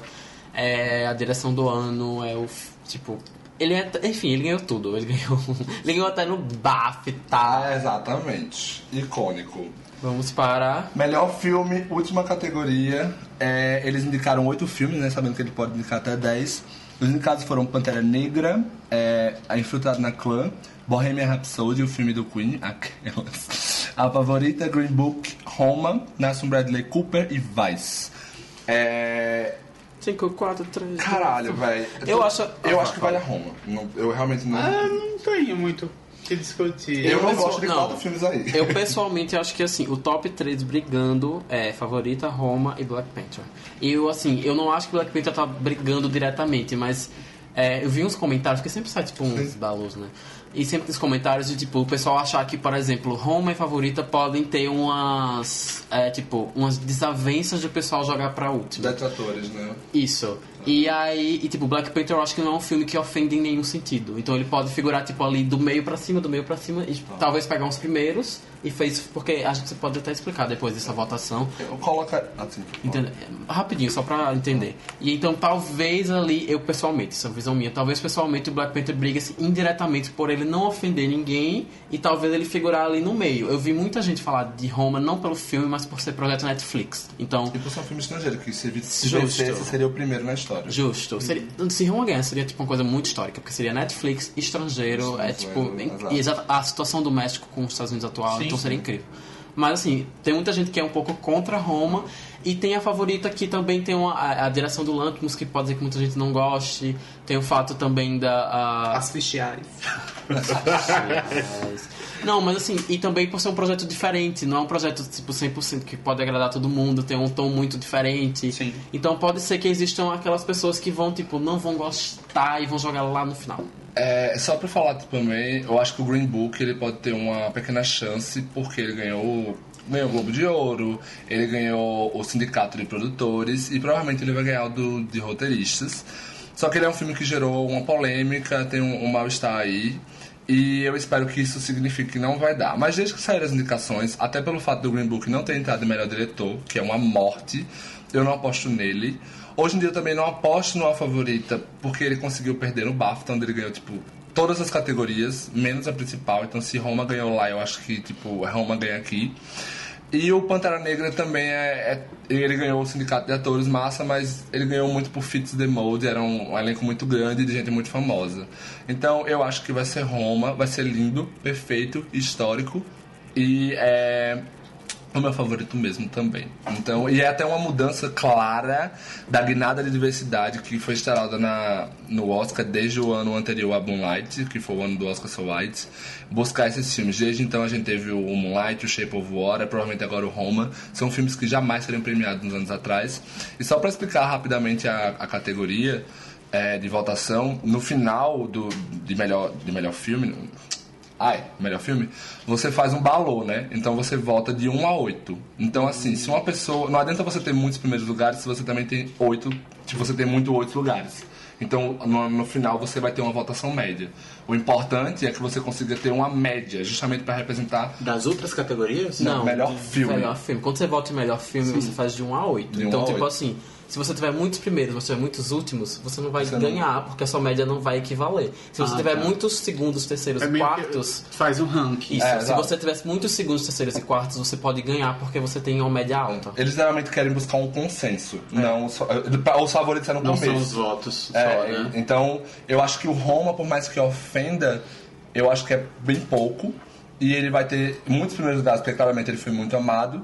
E eu acho que no máximo ele vai ter assim segundos e terceiros. Eu não vejo ninguém botando ele por último, como acontece com o Clansman, como acontece com essa polêmica do Green Book e até mesmo a favorita. Então eu vou com isso mesmo. Gente, vamos, ah, e vamos esperar que esse Oscar seja bom. Tá prometendo ter muito mais gritaria. Teve muito problema de, de, de backstage. Só Deus sabe como vai ser. A Lady Gaga vai cantar lá que nem ela cantou no Grammy. Brincadeira. É, e vamos ver como é que eles vão lidar pra ver se consegue subir a audiência. Agora, falando do Influencice. É, lindo, perfeito, maravilhoso. É aquele quadro que a gente fala algo que vocês estão, tipo, super, super ansiosos pra ter o que fazer na semana. E o meu destaque aqui é. Ah, é verdade. Então, gente, maravilhosa. Assistam Guardiões da Galáxia. com Quando eu falei Close. que a Glenn Close é, talvez é talvez não, ela merecia Oscars anteriormente. Assistam uma das maiores performances pra mim da história do cinema, que é ela em Ligações Perigosas. É um filme simplesmente sensacional, onde ela faz um talvez a melhor cena final de um ator ever, sem dizer sequer uma palavra. Algo que é completamente refletido e tem uma ligação, inclusive, com o trabalho que ela faz numa das últimas cenas do The Wife. É uma atriz gigante que eu tive a chance de conseguir assistir no palco, num, num teatro muito pequeno. E qualquer material das indicações dela anteriores, menos Albert Nobbs, são sensacionais. e o Ligações Perigosas é onde ela merecia ter ganhado aquele Oscar e tá na posteridade. Beijos! Bom, a minha indicação de hoje é um sitcom. Eu já indiquei um sitcom no Netflix, que era um sitcom meio infanto juvenil e tudo Mas mais. tem plateia? Esse tem plateia, amor. É uma comédia de situação, que é um subgênero da comédia televisiva, amor. Estudou toda. Amor, tem que ser, né? Enfim, eu vou indicar One Day at a Time, da Netflix. É mais uma vez a Netflix provando que consegue tratar coisas, temas tão tipo. Além que não é tratado na TV aberta, que é sobre uma mãe solteira e como é que mora com a mãe, tem dois filhos. E eles conseguiriam fazer um reboot de uma forma totalmente atual e muito maravilhosa, em que é uma mãe cubana uma família cubana, na verdade, descendente de cubanos. É, ela é uma mãe cubana, ex-soldada que, que foi pro, pra guerra no Afeganistão. E eu tenho que contar o plot coisa, geral, né? Então E- você vai contar pra ninguém assistir mesmo. Não, amor. É sitcom, ninguém liga. Ah, Enfim, é uma série muito maravilhosa, tem temas muito importantes para a situação atual da comunidade latina dos Estados Unidos atualmente e que é muito próxima da nossa realidade. A Abuelita, a Abuelita é um dos melhores personagens de sitcom dos últimos anos que eu já vi. Ela é sensacional, a atuação é maravilhosa e de fato é Feita engraçado. por quem? Hã? Ah, era feita por A quem? Abuelita? Nossa, eu esqueci total o nome dela. Enfim, é uma série que, tipo, vale muito a pena e de fato é engraçada. Tipo, é, tipo, consegui dar muitas gaitadas já no primeiro episódio e eu comecei ontem e eu tô já no décimo episódio da primeira temporada. É maravilhoso. Você pe- pega um final de semana, você consegue assistir uma temporada toda, ele tá na terceira temporada. nossa. É, é muito boa, sério, muito, muito, muito, muito boa. E, tipo, é muito atual tudo. Ai, é muito. Eu fiquei apaixonado. É a Rita Moreno. Ah, Rita Moreno, sim, sim. Nossa, é- não, e é muito. Ela tem umas falas muito maravilhosas. Que ela chega assim, a, a filha dela, que é a mãe, tipo, a, a- ela faz a Lídia e a Penélope é a filha dela. Ela, tipo, uma- ela acabou de se separar, mas ela disse que vai no encontro. Ela faz. Só que a mãe dela é muito conservadora dos costumes cubanos. E ela vai sair com um cara que não é cubano, ela para assim. Ela vê que ela tá com batom vermelho, ela fala. This lipstick is color of puta. Ela, tipo, é muito maravilhoso. Ela solta umas coisas muito. Ah, assistam. É, eu, eu achava que era muito hype pra nada, mas não é. É muito bom mesmo. Assistam One Day at a Time. E a abertura é muito legal. É, então, gente, eu vou fazer a minha indicação. Ela tem na Netflix já avisando. É baseado, eu, tipo, não baseado, mas a gente falou de RuPaul. E aí eu lembrei disso, que é um documentário da Netflix chamado Vida e Morte de Marsha P. Johnson.